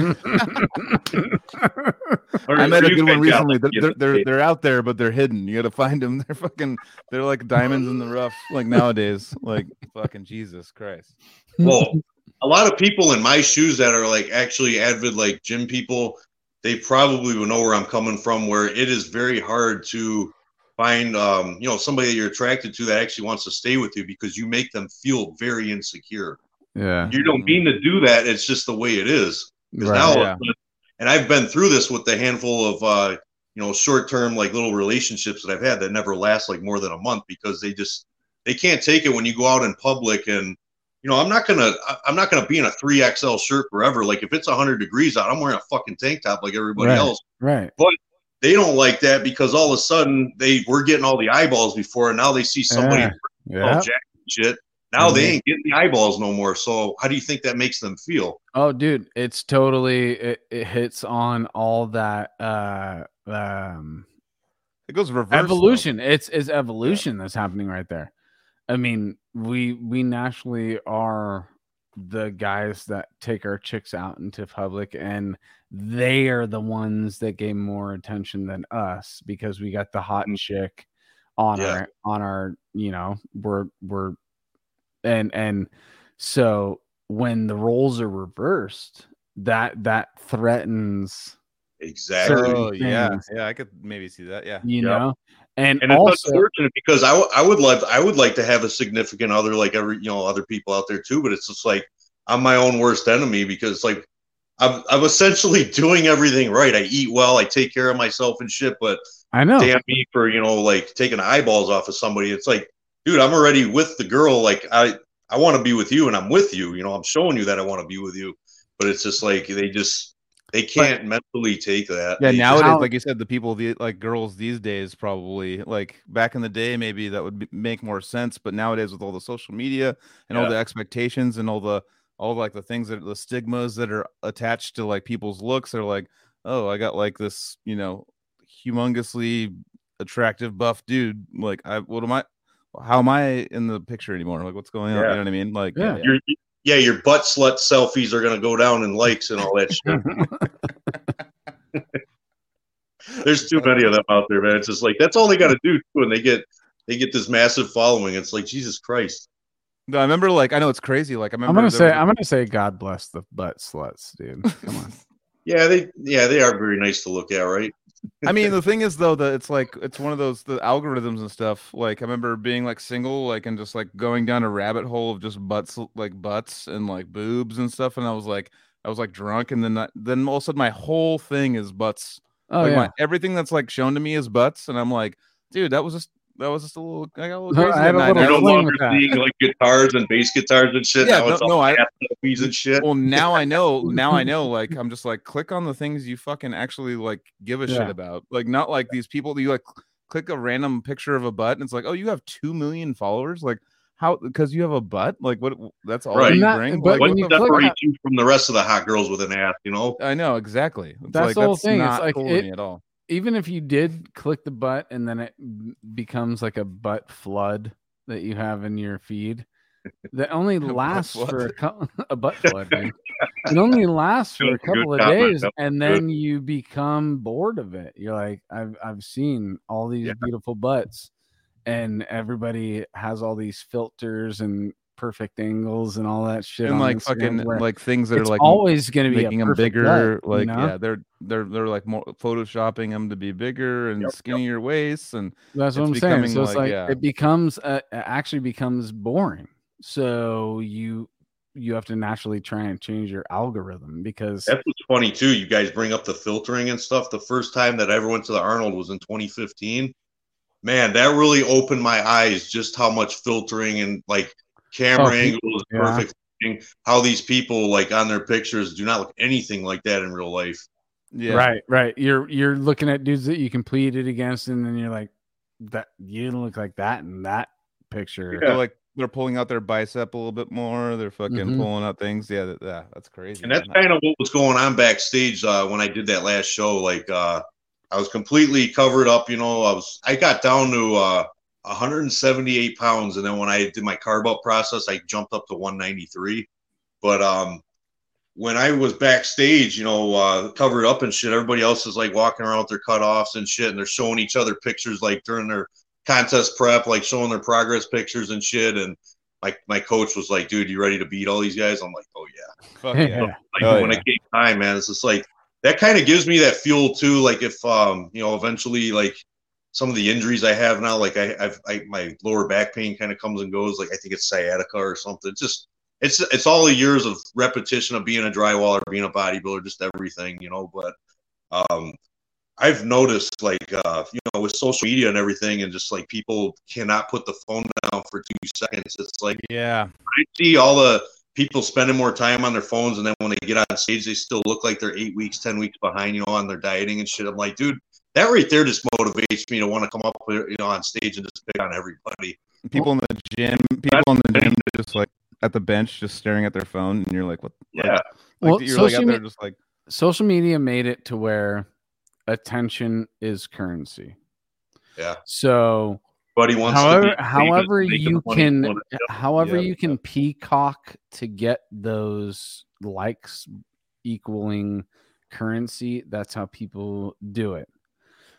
My thing is, is if you are a good person, you can still use social media to do the same thing, but you can just not be the vain, conceited person that is just looking for the currency that I just mentioned.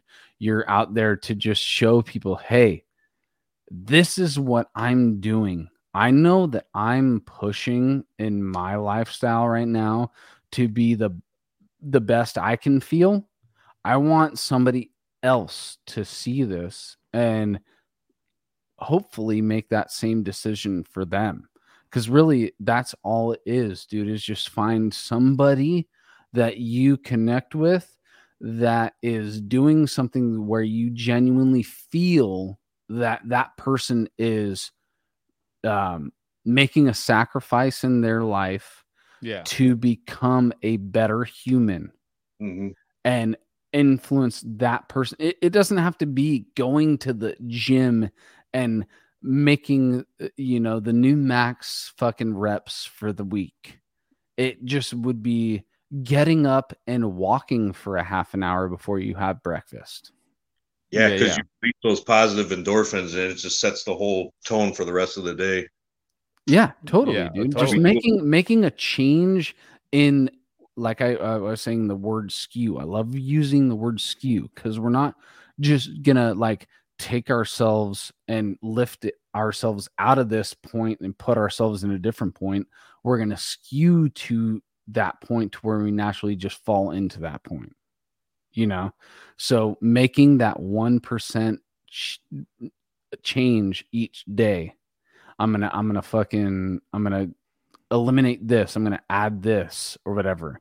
Yeah, that's the- that's get- actually the, one of the best things I've heard. Is not like, oh, I need to start this new diet where I eliminate carbs, sugars, salts, and all of all, all like at once. It's like just a- gonna shock your shit. You're just Yeah, yeah, gonna I mean- fucking hate it. I mean, still, like even like if you can do that, there's people that have done that, but at the same time, like that's not like the most logical way to go about it. Like, how about eliminate one thing at a time, and then oh, I eliminated this, go on to this, and then go on. That I think that was uh, I've never heard anyone really say that. That's actually it sounds so simple, but it's actually something I've never really heard. that was It's from just the, more uh, sustainable and it's more like it, it it's it's more of a reality because like literally, you know, like um it, it, at the end of the day it's a numbers game. Like, you know, le- less calories you eat, more movement. So eat less, move around more, just slowly over time, make those adjustments and you can't Yeah. really go wrong with that. point A is birth, point B is death. That is a straight line. Okay, I'm on a straight line. How can I just slightly veer off that line? Yeah, to find something else that will still obviously get me to point B because I'm gonna fucking die anyways. But I'm gonna find a, a, a, a easier groove to maybe even prolong that line a little bit. You know, mm-hmm. make that line to be a little longer than it used to be, yeah, and feel better in my earlier stages of that line to be. You know, that's uh, that's where I'm at right now. And once you get into two weeks of it, don't fuck Two around. weeks. Two weeks. I'm saying two weeks has got to be the Still point. loving like- that two week rest. I know Kevin's all about 25 fucking years, motherfucker. no, but I'm just saying. Hey, Joel, No, Well, no, I know, I know. everybody It's wants small to be like Skewing cartoon towards Jack shit. I get 25 that. years of Kevin. Yeah, yeah. We're That makes sense. I mean, skewing towards 25 I mean, for one thing, actually, one thing that someone actually got me to do one time, and it was good. Um, it sounds because this is like the most baseline, like like opposite of where you need to be. But I remember one time I was like through like uh probably need to go to the doctor get a bunch of shit checked. But I was really depressed, and I was my friends were like, "Go back to working out again. You have a gym membership. You haven't been going for like a year. You're paying. What what are you doing?" And someone said to me, "The first step is just going there and touching the fucking handle." mm-hmm. You know. Mhm. Get started. That's bottom line. And I went, I went there and I touched the handle, and then I saw like an ex girlfriend there. I'm like, all right, well, I'm gonna go back later because I don't want to talk to her. but literally, I did that, and I was like, oh, not gonna That's do that. But I'm then the next day, I went, I went the next day, you know, I went the, and like went worked out, and I was like, fuck yeah, well, I need to Dude, I gotta- gyms, but I got a funny ass story to tell you guys because it's like I, I remember I've I've told people this so many times I'll never forget it. And it's like uh it wasn't an ex girlfriend, but it could have eventually been maybe something. But like so back when I was I was like 17, 18, you know, and it was just all about the training and the eating and stuff. Um I used to work with this it's like my first job was at a world gym. I was a cleaner. Well, they hired like a second cleaner and it was this cute little like brunette chick and um she'd always flirt with me and shit and it's just like you know me being introverted and not giving a shit about her you know except for like the gym stuff like i just didn't really pay attention to her and that probably you know made her that more pursuing i guess Right. well she right. gives me her senior picture she writes on the back of it she's like we need to hang out sometime i think we'd have fun i remember my buddy ryan saw that and he's like kev what the shit man he's like you gonna hang out with this girl or what i'm like nah, I don't really think she's that cute. And actually, you know, like looking back, she was very, very cute. And uh, he's like, dude, I'm gonna fucking harass you uh, every single day, every time that I see you until you hang out with this girl. And I'm like, yeah, whatever, you know, he'll get over it. He'll, he'll stop, you know. But like literally every time that I would see him, like every weekend when we'd be hanging out, like if my buddy had a barbecue or whatever we were doing, um, my buddy Ryan, you know, like would just give me shit. He's like, did you hang out with her yet or what? And eventually I got tired of it. I'm like, you know what, you know, just to shut your ass up, I'll hang out with her. We'll see what happens. well, during that time period, dude, I was, um, I was drinking a lot of that weight gainer shit, like those, uh, you know, 1500 calorie shakes or whatever. Yeah. And uh, back then, you know, like I'm, I wasn't obviously nearly as big as I ended up getting to. So like my body was still trying to figure out how to process all those excess calories. Well, Right, you know, right. So fart, some farts coming up. that or just straight to the bathroom kind of you know, thing. But so, so uh, John and I were both on the same way. Like, dude, I was waiting for a big Yeah, part. yeah. It's like farts. yeah, horrible, just just terrible. Well, uh, so we end up like uh, we make plans, you know, like go to the steakhouse or whatever, get some food. It was like uh, you know on a weekend, and uh, I ended up like having one of those fucking shakes before that, you know. So I was gonna have the shake and then get the food. So we end up uh, So much I know, uh, protein, dude. well, we ended up eating or whatever. You know, we polish off the food, and then um, she's like, "Oh, let's go back to your house," you know, because she knows my dad's not there. And all of a sudden, I start feeling like, dude, like boom, boom, boom. I can feel on the backside of my asshole, and like, dude, I'm coming up. I'm coming like, out. Right? Yeah, I get the goosebumps, man, and now I'm like, oh man, I'm about to like have an episode here. So I'm like thinking the whole ride, you know, back to my house. I'm like, what what excuse am I going to give her? Because it was just at the time I was living with my dad, and we had this small ass house, and the bathroom was like right next, like right attached to the living room, pretty much. And then there's there's this room, there's the kitchen. I'm like, she's gonna leave no matter what I fucking do, whether I go up the bathroom or I just, you know, tell her that she can't come in. So I fucking so on the way on the way there, I started you know, kind of playing it off, you know, like, but I'm really hurting, dude. Like, I, the goosebumps are terrible. I'm like, I think I got food poison, and then like, uh, you know, as we get closer to, to the house, I'm like, I, sorry, I, I don't think we're gonna be able to hang out. I feel like I'm gonna puke. Well, she leaves. I I do what I got to do. Dude, Yeah. she never talked to me again. She thought I was blowing her off and shit. But it's Oh, like, fuck. yeah. So I think about this, like, you know, to this day. I'm like, what if I ever ran into that chick? and Be like, yeah, you remember that time we hung out and I blew you off? It's because I had to shit really fucking bad. Damn, dude. I mean, to me, it's like, uh, maybe have to fuck, pee. man. Uh, go for it. Uh, I'm, I'm thinking of like the situation where you're like, oh, dude, I'm finally hanging. I'm, I'm hanging out with the chick. Yeah. it's going well. Ah, dude. I, I would I, I fucking blew it literally out my ass. see my my my situation would be like I'm still trying to figure out a way I can hang out with her after. Yeah. but I mean, things happen, you know. Shit That's happens. right. Shit right, so- happens literally.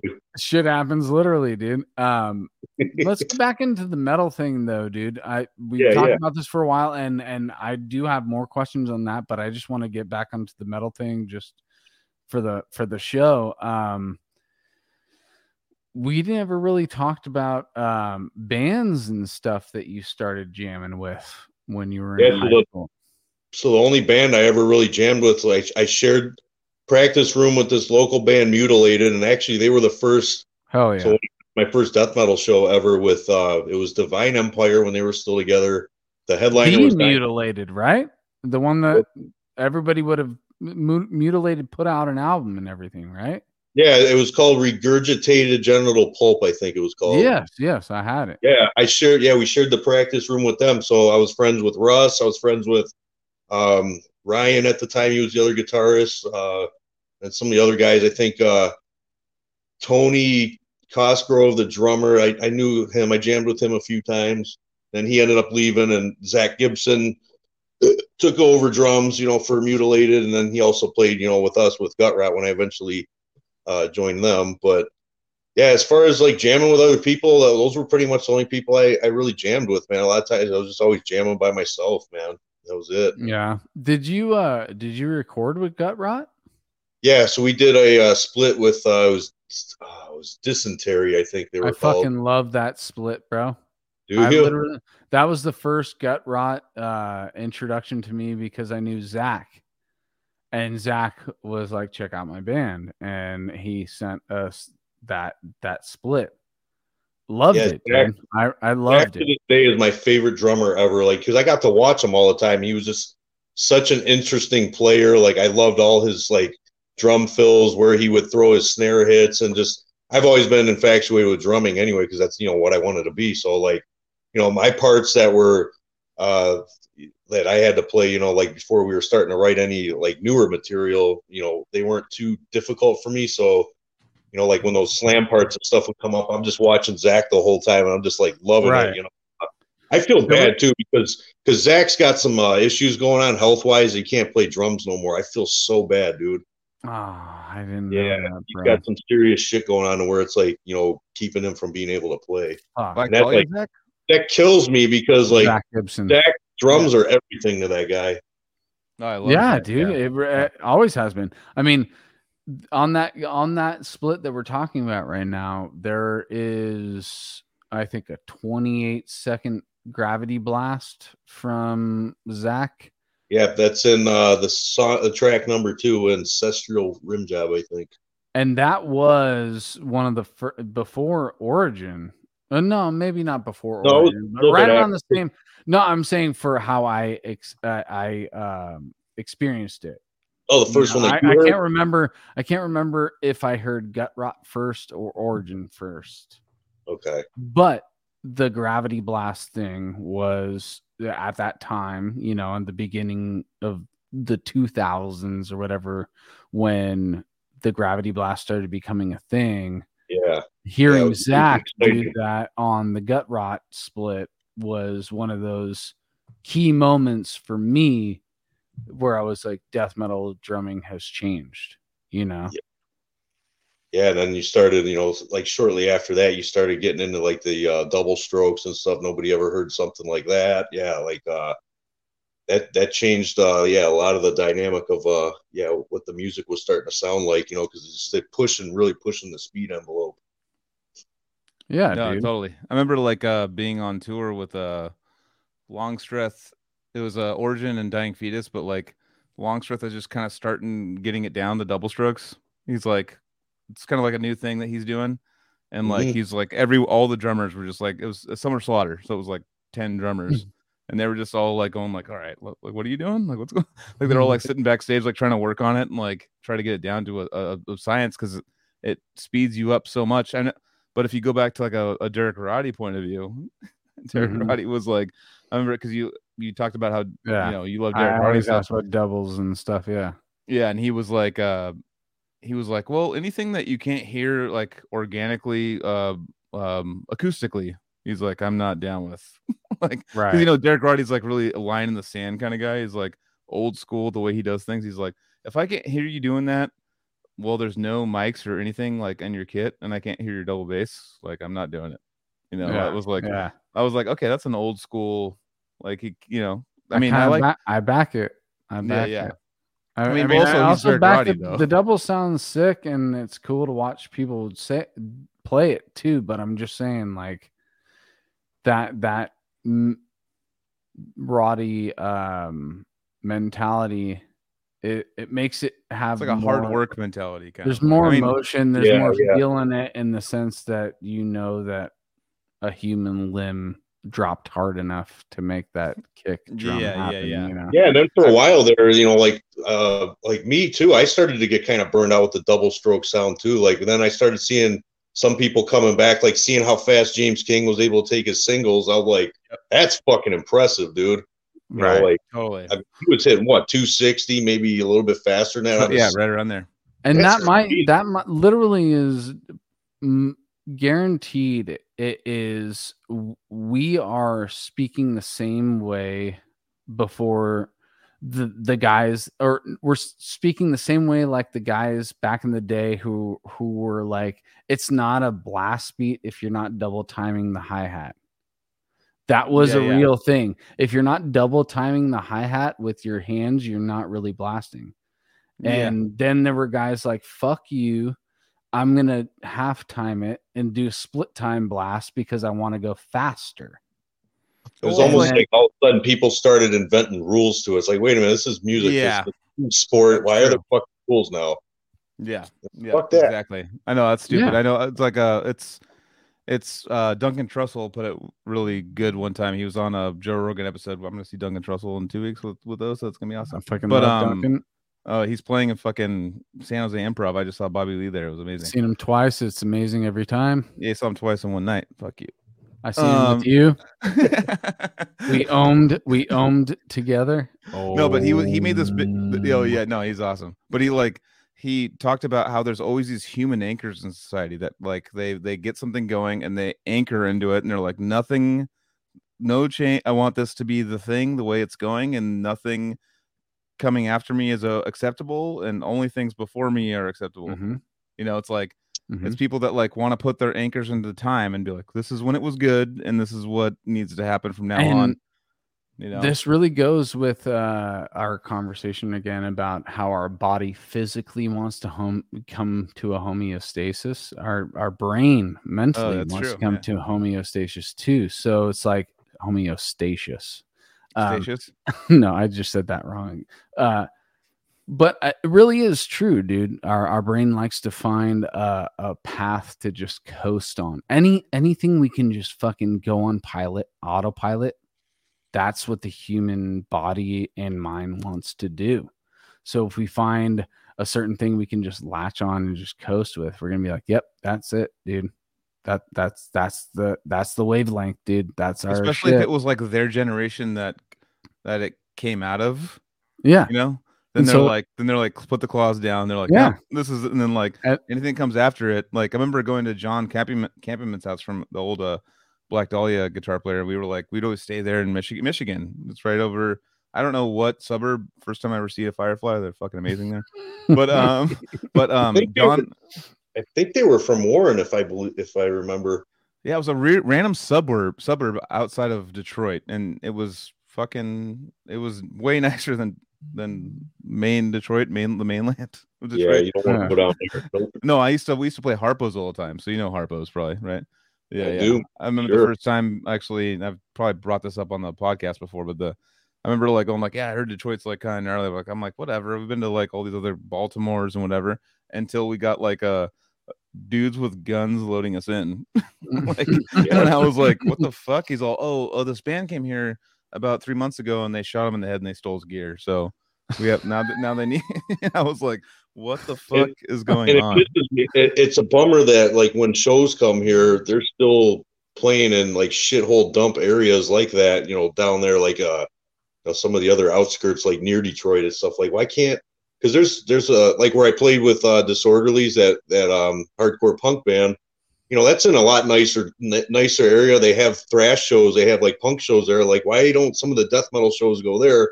Yeah. That way, there's less likely a chance of an incident happening outside the Yeah. venue. Ever, man. Like, It's pretty I much on tour though. come here because, dude, you don't want to be fucking in that area down there. No, I know. Pretty much on tour, I've noticed that like I've I just would go hit the worst parts of every town and every state would be like the worst parts of St. Louis, the worst parts of Baltimore, the worst parts of like the, there was always like the worst parts. Like when you're an up and coming band, like having to hit those shows and stuff, it was always the sketchiest spots. Like I heard cool things about Denver. Denver's great, and then it's like fucking zombie apocalypse with like, and someone explained to me like that group of people over there does heroin like uh, tw- 30 or 40 people over there that does they do meth over there they do crack and they're like feuding right now and i was like mm-hmm. and all right, you're where in do the I put middle. my- I don't know where do I put my cab, dude? Like, what's going on? This is insane. like, and it's Denver. You like think of Denver as like a really nice, like, like ski slopes and like happy, fun times. And we're in Denver, and it's like Yeah. literally people go, "Can I borrow a light?" First time I ever saw someone smoke crack in front of my face was in Denver. Oh some my guys like, some guys like, "Hey, can I borrow a lighter?" And I was smoking cigarettes back then. I'm like, "Yeah, fuck yeah." Mm-hmm. And he just grabs it, and just hit, just pulls up a crack mm-hmm. pipe, just bam, oh my right in front of me. And it's in Denver. You know, you you're like, my that would be lighter like, just got used for smoking crack. dude." yeah, yeah. And I was like, just give that. I mean, I know you're addicted, but give it back because you're like a crackhead. Like, I need that lighter. I'm broke too, but like, I'm like working at least, you know, like, but at the same Well, time, like, you, like, every, like, in the beginning of touring, it was like when you're really starting from the grassroots and going up, like, you had to hit every shithole and every part. So I have really abrasive opinions at, at certain parts of the country that are not that bad, but I've been to the shithole. So, like, I I really like I'm never moving there. Fuck that place. Like fuck Arkansas. I've never even though Arkansas is not like the best place ever, but we'd go to like Little Rock where there's like a big crack problem or meth problem, and it would be like a nightmare. It would be like insane, you know. And I can't I can't speak on the fucking outskirts and suburbs because they're probably beautiful and nice, but like I'm in the shithole. I'm in the toilet, you know, like judging this town. So it's Yeah. really hard to like. I don't know where I'm going with this, but I like all death good. metal. You guys like Is death that- metal? I love death metal, dude. And that's why we're doing these show. The, these shows. These These shows- show. I We're think doing yeah, these the show. point uh, yeah, what we were talking about is like yeah, unfortunately you gotta gotta hit some really low areas, man. The- Like Totally. the venues that will actually accept and let you play this kind of music to them. Totally. oh yeah, you totally definitely. So, all right, we're we're creeping up on three hours here, and I have a, still a couple more questions for you, dude. And and Go. one question is, I had to do this. um, the Disorderlies, dude. That that's a fun band. That's a real fun band. All the stuff that I watched on your channel with the Disorderlies, super super sick and fun. I've watched. Yeah, they uh, they they And- they have a very unique and they're all like they're kids, man. They're like 18, 19 year old kids, man. They're like they're what I love is like seeing the drive, you know, like uh, out of those kids. Like I met all them uh, through another thra- uh, local band, Cyanide. Uh, they're Mhm. kick ass thrash band. I met them through uh, one of my buddies. You know, they're all like uh, relatives, like nephews and stuff of the family. And they're like, uh, when I met all those guys, they it was cool because they like they got all starstruck for me, like, oh my god, Kevin is over here, like freaking out and shit about like. So I got to meet these kids that looked up to me and stuff, and I ended up becoming you know good friends with them locally, and um, I did a couple practices. They're like, man, we uh, if you if you're down, we want you to play one of our shows with us, play one of our originals, and then we'll Yeah. we'll play a Nails cover. I'm like, oh fuck yeah! So we ended up uh, doing that, and that was my first time in 17 years that I was on stage. You know, because my last show was uh, with Gut Rot in 2005, and that's where I was like, man, I just I don't have the dedication to do both the bodybuilding and the music. It's got to be one or the other. And I, you know, I went down the bodybuilding path, and Right. you know, I I hung the music part up. I just kind of kept it around as a hobby. So, uh, but yeah, it was, man, it was so much fun to get up on stage, you know, with these fucking younger kids and just like just headbanging and Oh, dude, getting it was great, dude. And watching watching the footage that you had put on your channel and stuff, it was a great time. yeah, how was Really- the how was the crowd reaction for you, like going up there? Oh, like they freaking were having a great time, Yeah. It, was, uh, it, it was it was pretty special, man. Especially like for me, anyway. You know, like just and I had to like you know because most people remember me from that Papa Roach cover. Like that's what like really really freaking blew up. So it's like I had to wear the Mega Man shirt and shit. So I went up there with that on and uh, brought my my Jackson V up there and yeah, just uh, dude and and uh your um demeanor on stage is natural that's another thing too i was like 17 years since you've been on stage and you're getting down and shredding the way that you're doing now i i i was very impressed you know Hey. So I mean, what's what's uh real quick? We'll we'll kind of slowly start wrapping up, but like because you're in the YouTube world and and I went randomly. That's why when when I was typing up your little biography when I was posting the picture, I was like I clicked about about you and it so it showed like 30 million plays and I was like holy shit like we're like I don't even know if we've broken 100,000 we might have 150,000 something like that but like 30 million plays what's what's the most played video from Kevin Frasard we're at we're at 164 by the way well, I know yeah we got 14 from fucking him showing up that's why we got the extra 14 Nah, but what's No, like yeah. a, for like got to be. yeah. It's I'd got to like- be that Papa Roach cover I did, and like what what what kind of pisses me off about that is like I put the least amount of effort into that video to make that. Like I remember I can't like I remember when I made that video, it was like uh you know because there's a certain like time period you want to upload something for it to possibly do well and shit. Like Thursday and Friday are like your best days if you're posting certain content between you know noon and three o'clock or whatever they say. So I I was I I was know. working all week. I was helping my buddy at the time, you know, like drywall's a little slow, so I was helping him detail boats. So I had this fucking crazy tan, you know, like being out in the sun, and that shit wears you the fuck out, you know, like Yeah. uh detailing boats all day out in the sun and shit. Just tired, man, like behind on sleep, and I just I didn't feel like doing a bunch of camera angles and all this shit. I'm like, I just, I basically just set the camera up. I'm like, oh, the light's coming through my room really good now. I can see all the veins popping and shit. I'm like, we'll roll with this. So I fucking, I, I, I just uh, played through this. You know, I, I tracked both, uh, you know, guitar one, guitar two, whatever, left and right, and uh, recorded it, uh, did the video, and then I freaking published it, and the thing ended up uh, doing a lot. It turned into, it took on a life of its own, basically. I remember. Uh, Kev, was that your first video you put up on YouTube, though? No, no, no, no. My first. Uh, we'll go back to that. Actually, yeah. Yeah, actually, I wanted to get it. Like, I just yeah. that was my second question that I had mentioned. Okay. I had said that I forgot, but I, w- I wanted to know what made you decide to go on to the YouTube route. Yeah.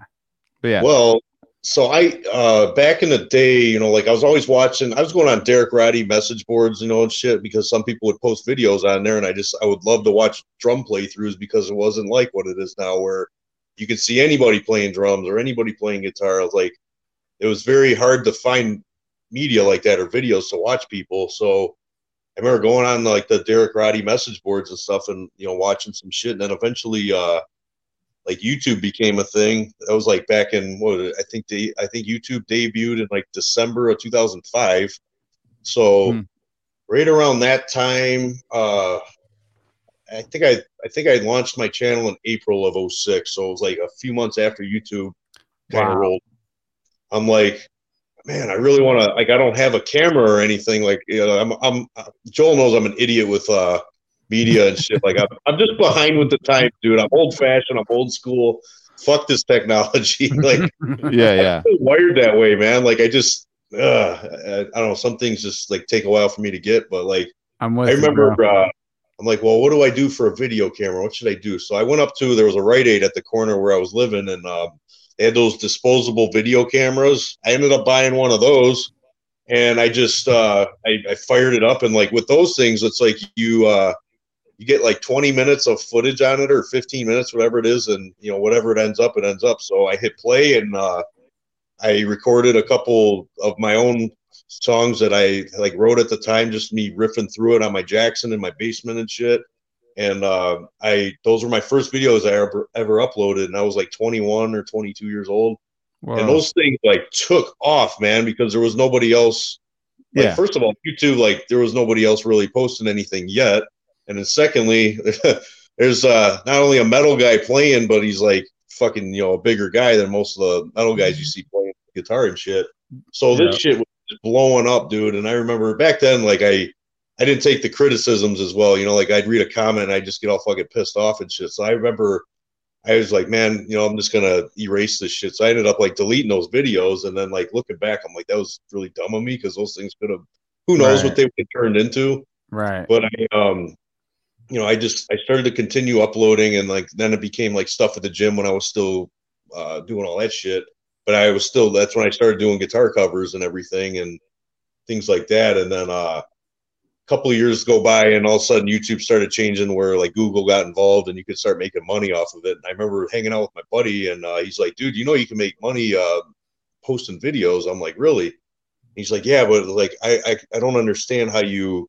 how you connect your channel to your like bank information and stuff. So my buddy was he, he's like one of the smartest people ever when it comes to computers and shit. So he couldn't even figure it out, like going in the settings and everything, because we logged into my channel at his house and shit. He's like, I can't figure this out, man. And like, um, I knew like if he couldn't figure it out, there was no way in hell that I was gonna figure it out. so, right. so I just said, you know, whatever. Uh, not, uh, I don't and I ain't worried about it. So I just continued to upload, you know, like at my own leisure, doing the covers all those years and doing some of the bodybuilding stuff. And then 10 years, like fast forward, like 10 years later, I come home from work and I was learning to be a pipe fitter that summer, and it was hot as shit in these automation factories. It gets like 110 degrees in them or whatever. I come home, I'm dead tired, bro, and I'm like, I put on one of uh, this channel that I was watching. The guy, uh, like one of his subscribers asked how much he makes per month doing videos, and uh, and he and he mentioned he makes like anywhere from six to eight hundred bucks or whatever it was per month and shit. I'm like, all right, wait, wait, wait, back up, man. I'm like, all right. For doing this stuff, it's like all you're really doing is like narrating and like you know posting like pictures of stuff. Right. I'm like, I'm gonna I'm gonna dive into this. Like somebody made a tutorial by now, you know. So right. yeah. So I freaking uh, I found like how to set up bank information for your YouTube uh, uh, channel, and then I, I I walked through it step by step. I pulled it up on my desktop, and I had like I had a good amount of money sitting there. That um, not every video was monetized because some were copyright claim, whatever. But there was a handful of videos that, especially like the the Through the Eyes of the Dead video, that cover I did, the manifest, that one actually got some pretty because they got a lot of views. So there was money from like that and like some of the other uh, videos along the way that were eligible for monetization. There was money sitting there, but I had no account to go to. And a light bulb went off, man. I'm like, all right, man, I'm gonna start really pushing this, man. Like yeah. now that I this out. So I, I set everything up and then I started to upload and share more things. And then it slowly over time, it turned into what it is now. I man, I went through a lot of nights, a lot of days where I uh, I didn't sleep or I I go into the next day making sure that I met that deadline. It's like when I start a project, I finish it out. Like when I say I'm going to do something, I do it. So it's like I would do these videos, like I'd be up at all these hours, like spending time editing and shit, upload them, then go to work at the main job, come home and like I'm still tired, catch a couple hours of sleep after gym or whatever, get back on that computer, start editing again.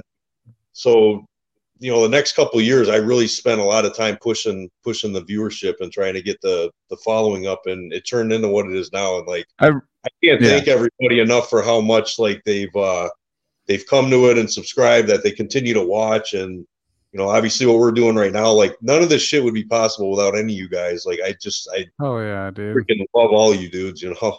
We love you Fuck too, yeah. brother. I can tell like I mean I'm I'm cutting I'm cutting out. I can things are freezing every now and then, so hopefully this comes through. But I can tell with people the reason why you've taken off so much is like you're, you're like grassroots kind of like fuck it. This is what I'm doing. This is what I want to do. I, I found it.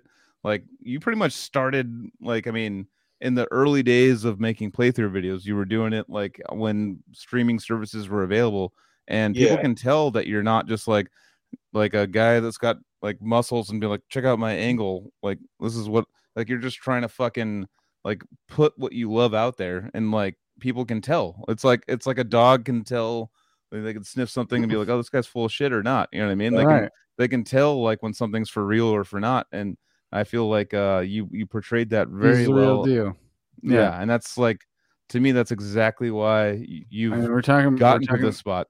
Like 18, almost yeah, like 18 years that even fucking on YouTube, dude.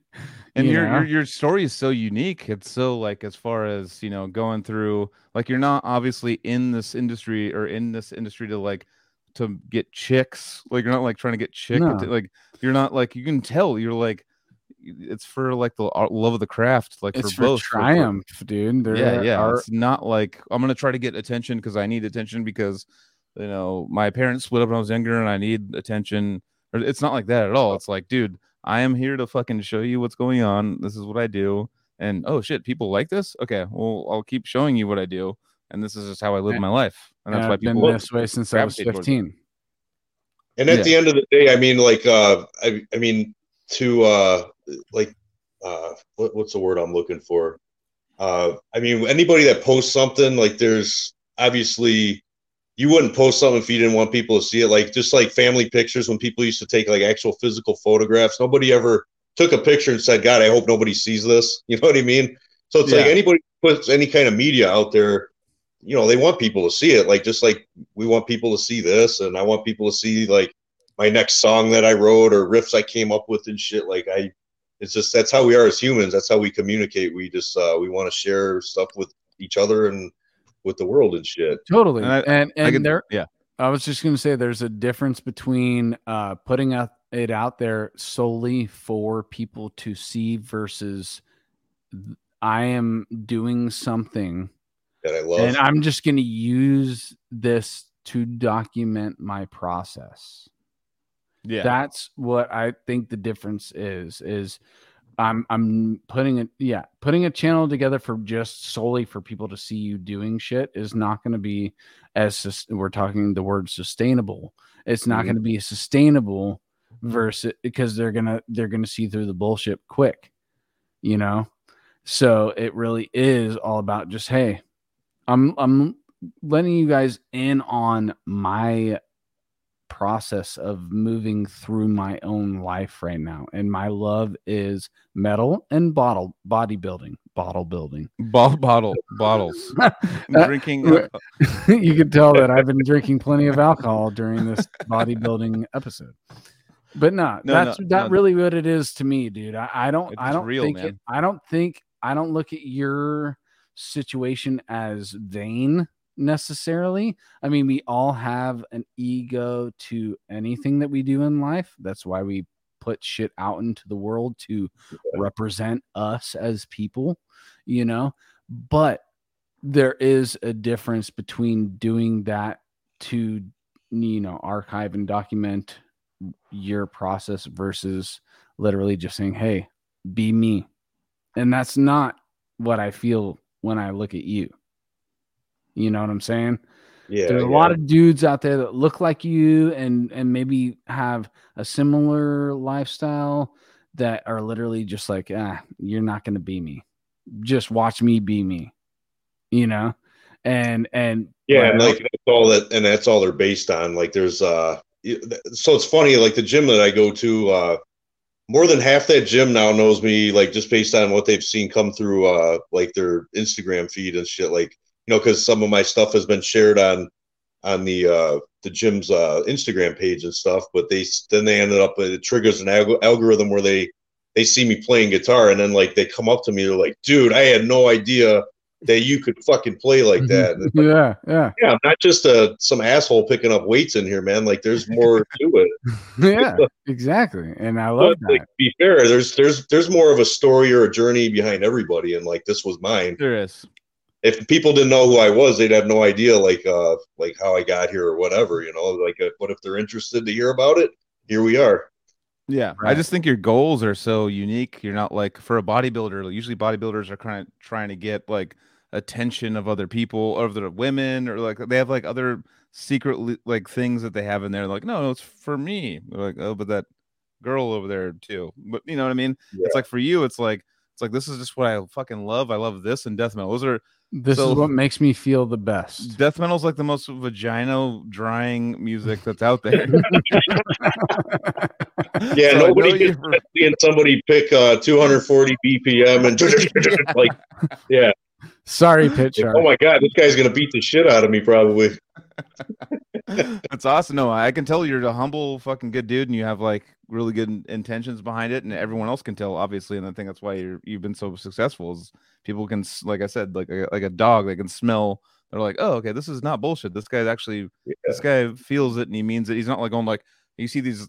Literally, I get this dude in my fucking Instagram like feed that pisses me off every day. He's wearing like it's like cut off sleeve thing. Are you talking about a specific person or are you talking about Just a generalization? Oh no. I mean, I've seen probably 10 of them now, but Okay. The so it one. is a generalization, but you're talking but it's about it's based on one dude. Yeah, yeah. And it's like it's like he's an attractive dude. Like you can tell like by the jawline and he's skinny and like I don't know, he's got like muscles, but he's kind of I already kind of know who. Okay, keep and going. he's just playing like fucking like the most basic. He's playing like Enter Sandman on fucking guitar. lost. him. and he has like 150,000 likes for that video. And I'm like, are you fucking serious? Like this is all like women masturbating, I think. This is not like there's no there's no way that Enter Sandman is getting 150,000 likes off this guy. He's sitting there, he's posing. I can just tell he's posing. You can just tell by Yeah. a male's stance that he's trying to look Yeah. hot or something. And I'm like, I'm like, oh my, and he's like taking songs that are like, you know, something stuff that I used to listen to when I was a kid, and he's monetizing them for his own, like, oh, I have a cut off shirt with my a little bit of uh a peck showing and like my my arms showing, and it's perfectly angled so you could see like the best parts of him. And I'm like, I'm like, I, clicked this thing and I was like, this is literally probably what women think when they see these like girls like fucking like just ass mm, doing stuff like that. Like all that's all they that's all they're known for is just ass. And you know what? and The, boobs. The algorithm is probably pushing that video too because in our current society that athletic smaller leaner like kind of look is uh what is deemed you know like the in thing as far as like male like models and shit are concerned so you know like if i were to do the same thing it would be a fraction of the uh, amount of uh you know like like impact on the algorithm. All that Yeah. shit's rigged, dude. Like, um, I know. I bet. Yeah, I've been recent. I've mentioned it on um, uh, a podcast recently, but I'm starting to now that Louis C.K. mentioned it. I'm gonna back it. Fuck the algorithm, dude. That's what I'm gonna yeah. say. I'm gonna say fuck the algorithm. I'm not gonna. I mean, we never have really on this show worked with the algorithm, anyways. You know, but Well, Kevin's Dude. got to see it from like nothing when it was very basic. Yeah, he's- infant he's in a style. now point he's where got to see kinda- the full. he kind of I thought has to work YouTube, when with it, YouTube you used know? to have fucking porn on it and shit, or racial stuff. There used to be everything on YouTube. It's that it's, it, it's changed so much. Yeah, yeah, Yeah. yeah. Now it's like Yeah. if I say like "fuck," piss, then like I'm we're fucked forever. You know, My like I say a- a sentence, like you're you're like, oh, oh, we'll take that channel, just like go ahead and put them down here, not show them Right. anymore. Like you know, Yeah, what I they'll, mean? They do start, stuff they'll like that. stop putting in like recommendations for other people that one would want to watch the channel or watch this content. But I'm gonna I'm gonna I'm gonna go out on a limb and say, Kev, throughout all the time that you've been doing this, you haven't made too many big of sacrifices to work with the algorithm. You know, you kind of just been you. You Yeah. know, I noticed that in your playing that it's just you. Yeah, you look at videos from years ago versus today. I feel like the same energy is still there. There's nothing that's changed in his style. Like, yeah, yeah. Uh, yeah, I don't, I don't, I don't feel uh a disingenuous um energy from you when I watch your videos. You know what I'm saying? That's what I'm saying. That's why he's that's why he's where he's at. Yeah, and and and that's where I think it's really at, dude. If you just stick to being yourself, no matter what you're doing. I mean, recently this week, I had a guy message me and say that this podcast has inspired him to start his own podcast, and That's really I- cool. it's super cool. And it's not the first time. It's it's actually through this time it's like three or four times that dudes have done that and every single time that some guy hits me up and says hey i'm gonna do my own thing i always say be you dude like Yeah. that's super rad that you're doing that make it your thing make it yours Because you can Yeah. always tell when someone's like not. I mean, there's always the guy that's being themselves. They get popular, and then you can see all the branches of people trying to be them. Maybe one or two of them get popular, but then Yeah. like everyone's like, be, like they're, they're they're faking themselves, and you just read through it. You're like, oh, that's that's not real. I don't There's believe that at people- all.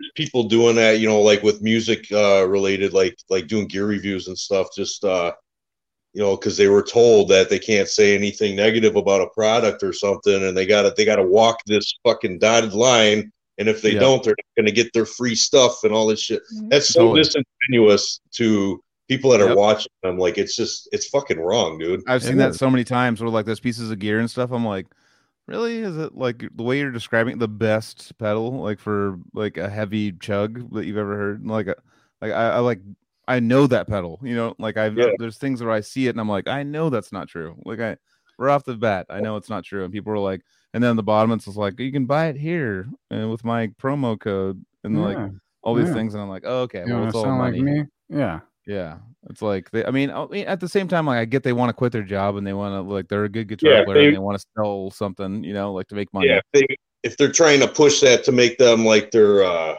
like that's their income, their, their you know monthly income, and that's what they want to do as their career or whatever. That's one thing, but like yeah, that's even got a fine line to walk too. You know, like Mhm. uh, but yeah, it's just uh like where do you draw the line kind of thing? Because uh, and at became- the I was going to say became like a go dick for contest basically for people like that are trying to make money off of it and shit. Like everybody's got to try to outdo everybody. It's same thing with music too. Like all of a sudden it became this speed thing. Who's gonna outspeed, outdo the drummer or the, like Yep. this or that? Like these different variables. You know, it's like it just it becomes like a who's better kind of thing, and it should be that way. no That still It's brings me back to the speed thing. Was like hilarious to me at uh, John Campman's house. He's he's the one that showed me this guy with quad pedals. He had quad, quad uh, double bass, but they're quads. Oh, Yeah, you go, you go, you go like, it's like now Yeah, it's like a hum now. Now it's a hum. You guys are going so fast. Like it's becoming so fast that like I, it's now just a fucking, it's a frequency. It's like, It's like not not like- musical anymore. Yeah, exactly, and that's why, like you know, today I had a really big renaissance today with uh, Opeth. I was like listening to Opeth, and I was like, Jesus Christ, you guys can write a song like uh, the old stuff. I don't know. I know what song you connected with, and that song hits Yeah. me so hard, dude. Yeah, I was like, I watched it. And I, right? yeah, and I was like watching it this morning. I was like fucking tired of shit walking, and I was like, I'm just gonna throw this on, and all of a sudden, like, I got like chills. Like my eyes got watery. I was like, "Holy fuck, this is so good, dude! This is yeah. like that." That's The, the, crazy the power of like what music can actually do to your like uh emotion and stuff when you hear uh, like a guitar played like strings plucked that it can it has that much power to actually do that to you yeah, Right. this Insane, takes you man. out of a depression. Can take you out of a depression. Like you're in a depression, Yeah.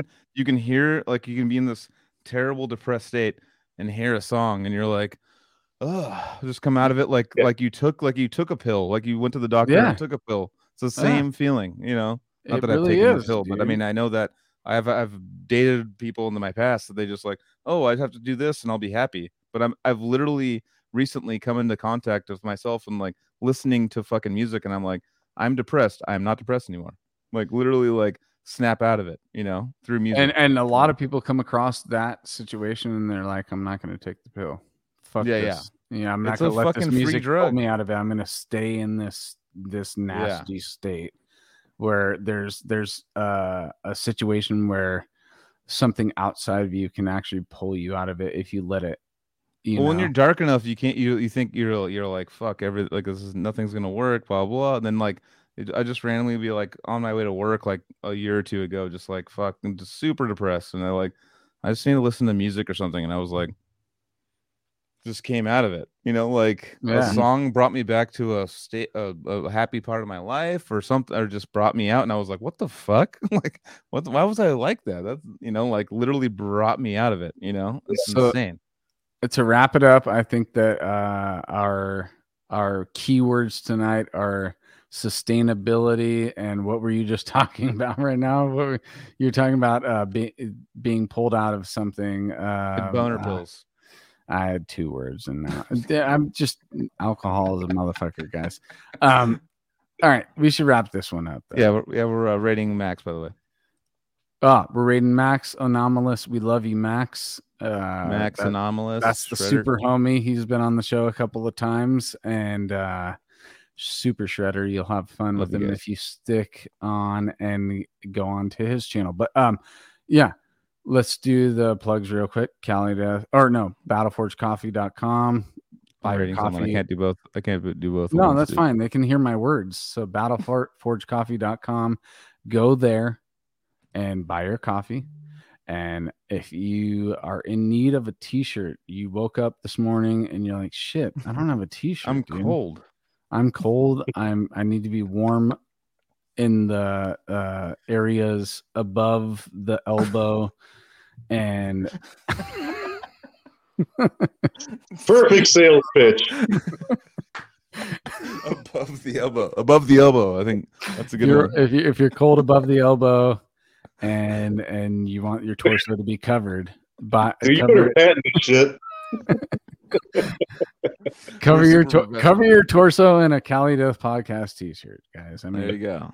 you Long know, sleeves next winter, probably. and if you're a guitar player and you still want to rep, just get the OG logo because we switched over to the right side so you guitar players can still rep. And Yeah. well, so uh, we we we we released a, a logo shirt, but it was like covered by the guitar strap for everyone that was wearing it on stage. People like try to rep us on stage, and they just like the guitar strap would cover it. So we are like, we have to switch tits, go to the other tit, and like make sure that the Cali Death logo is there because we're, we're musicians, you know. dude And- why don't you why don't you just like or somebody like for for guitar players or bass players why don't you just put it on an angle cali death like almost like that's where the strap would be like I, I don't know like do it going to the side Ah. Or a guitar, goes- uh, Cali Death strap, dude. yeah Oh shit, we can hook it up. Uh, We can we can hook that up. We we know some people, aka Nico. Um, Yeah, we got Yeah. this. and the- I already s- all right. I already said to go buy our t-shirts. All right, um, Kev. Kevin, Again, where do you want people to go to? he's all like find everyone already knows where I'm at, dude. Yeah, well, like, fucking. there's got to be at least one person listening right now that's like, Yeah, yeah, yeah, sure, what's this sure. guy?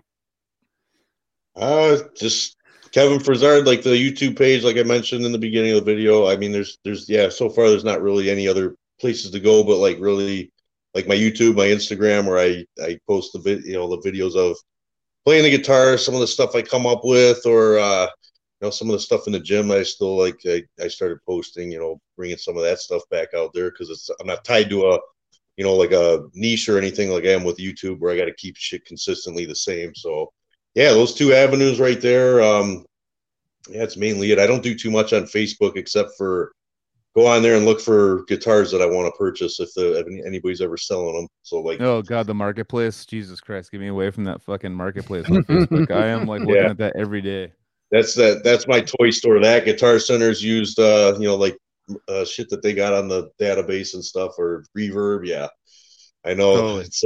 we gotta get you on. Uh, we gotta get you on Twitch somehow. Like we've a few guests we've had on here have like decided to branch off and start their own Twitch, and they play live and they talk to people and they they do stuff. And I feel like uh, you would be good for that. I feel like that would actually work for you.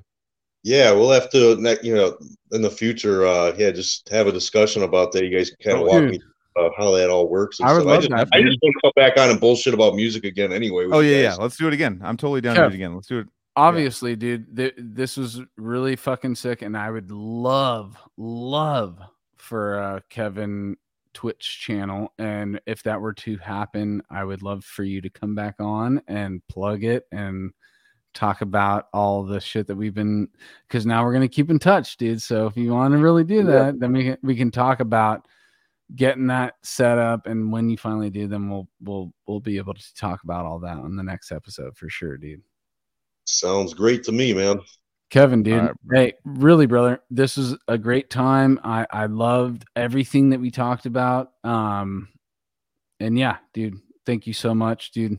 Thank, thank you for you, your time, and um, rock on to everybody that's been here with us tonight live, and rock on to the people that have been listening to it afterwards. It will be on YouTube Friday, which is tomorrow. And yeah, we'll we'll see you guys next. All Spotify, you want to listen to it, Apple Podcasts, it's all everywhere you can listen to it. Just type our name in. Yeah. Anywhere you can see it, type our name in, and we'll be there. And we'll see you guys next week. Rock on. Thanks so much, guys.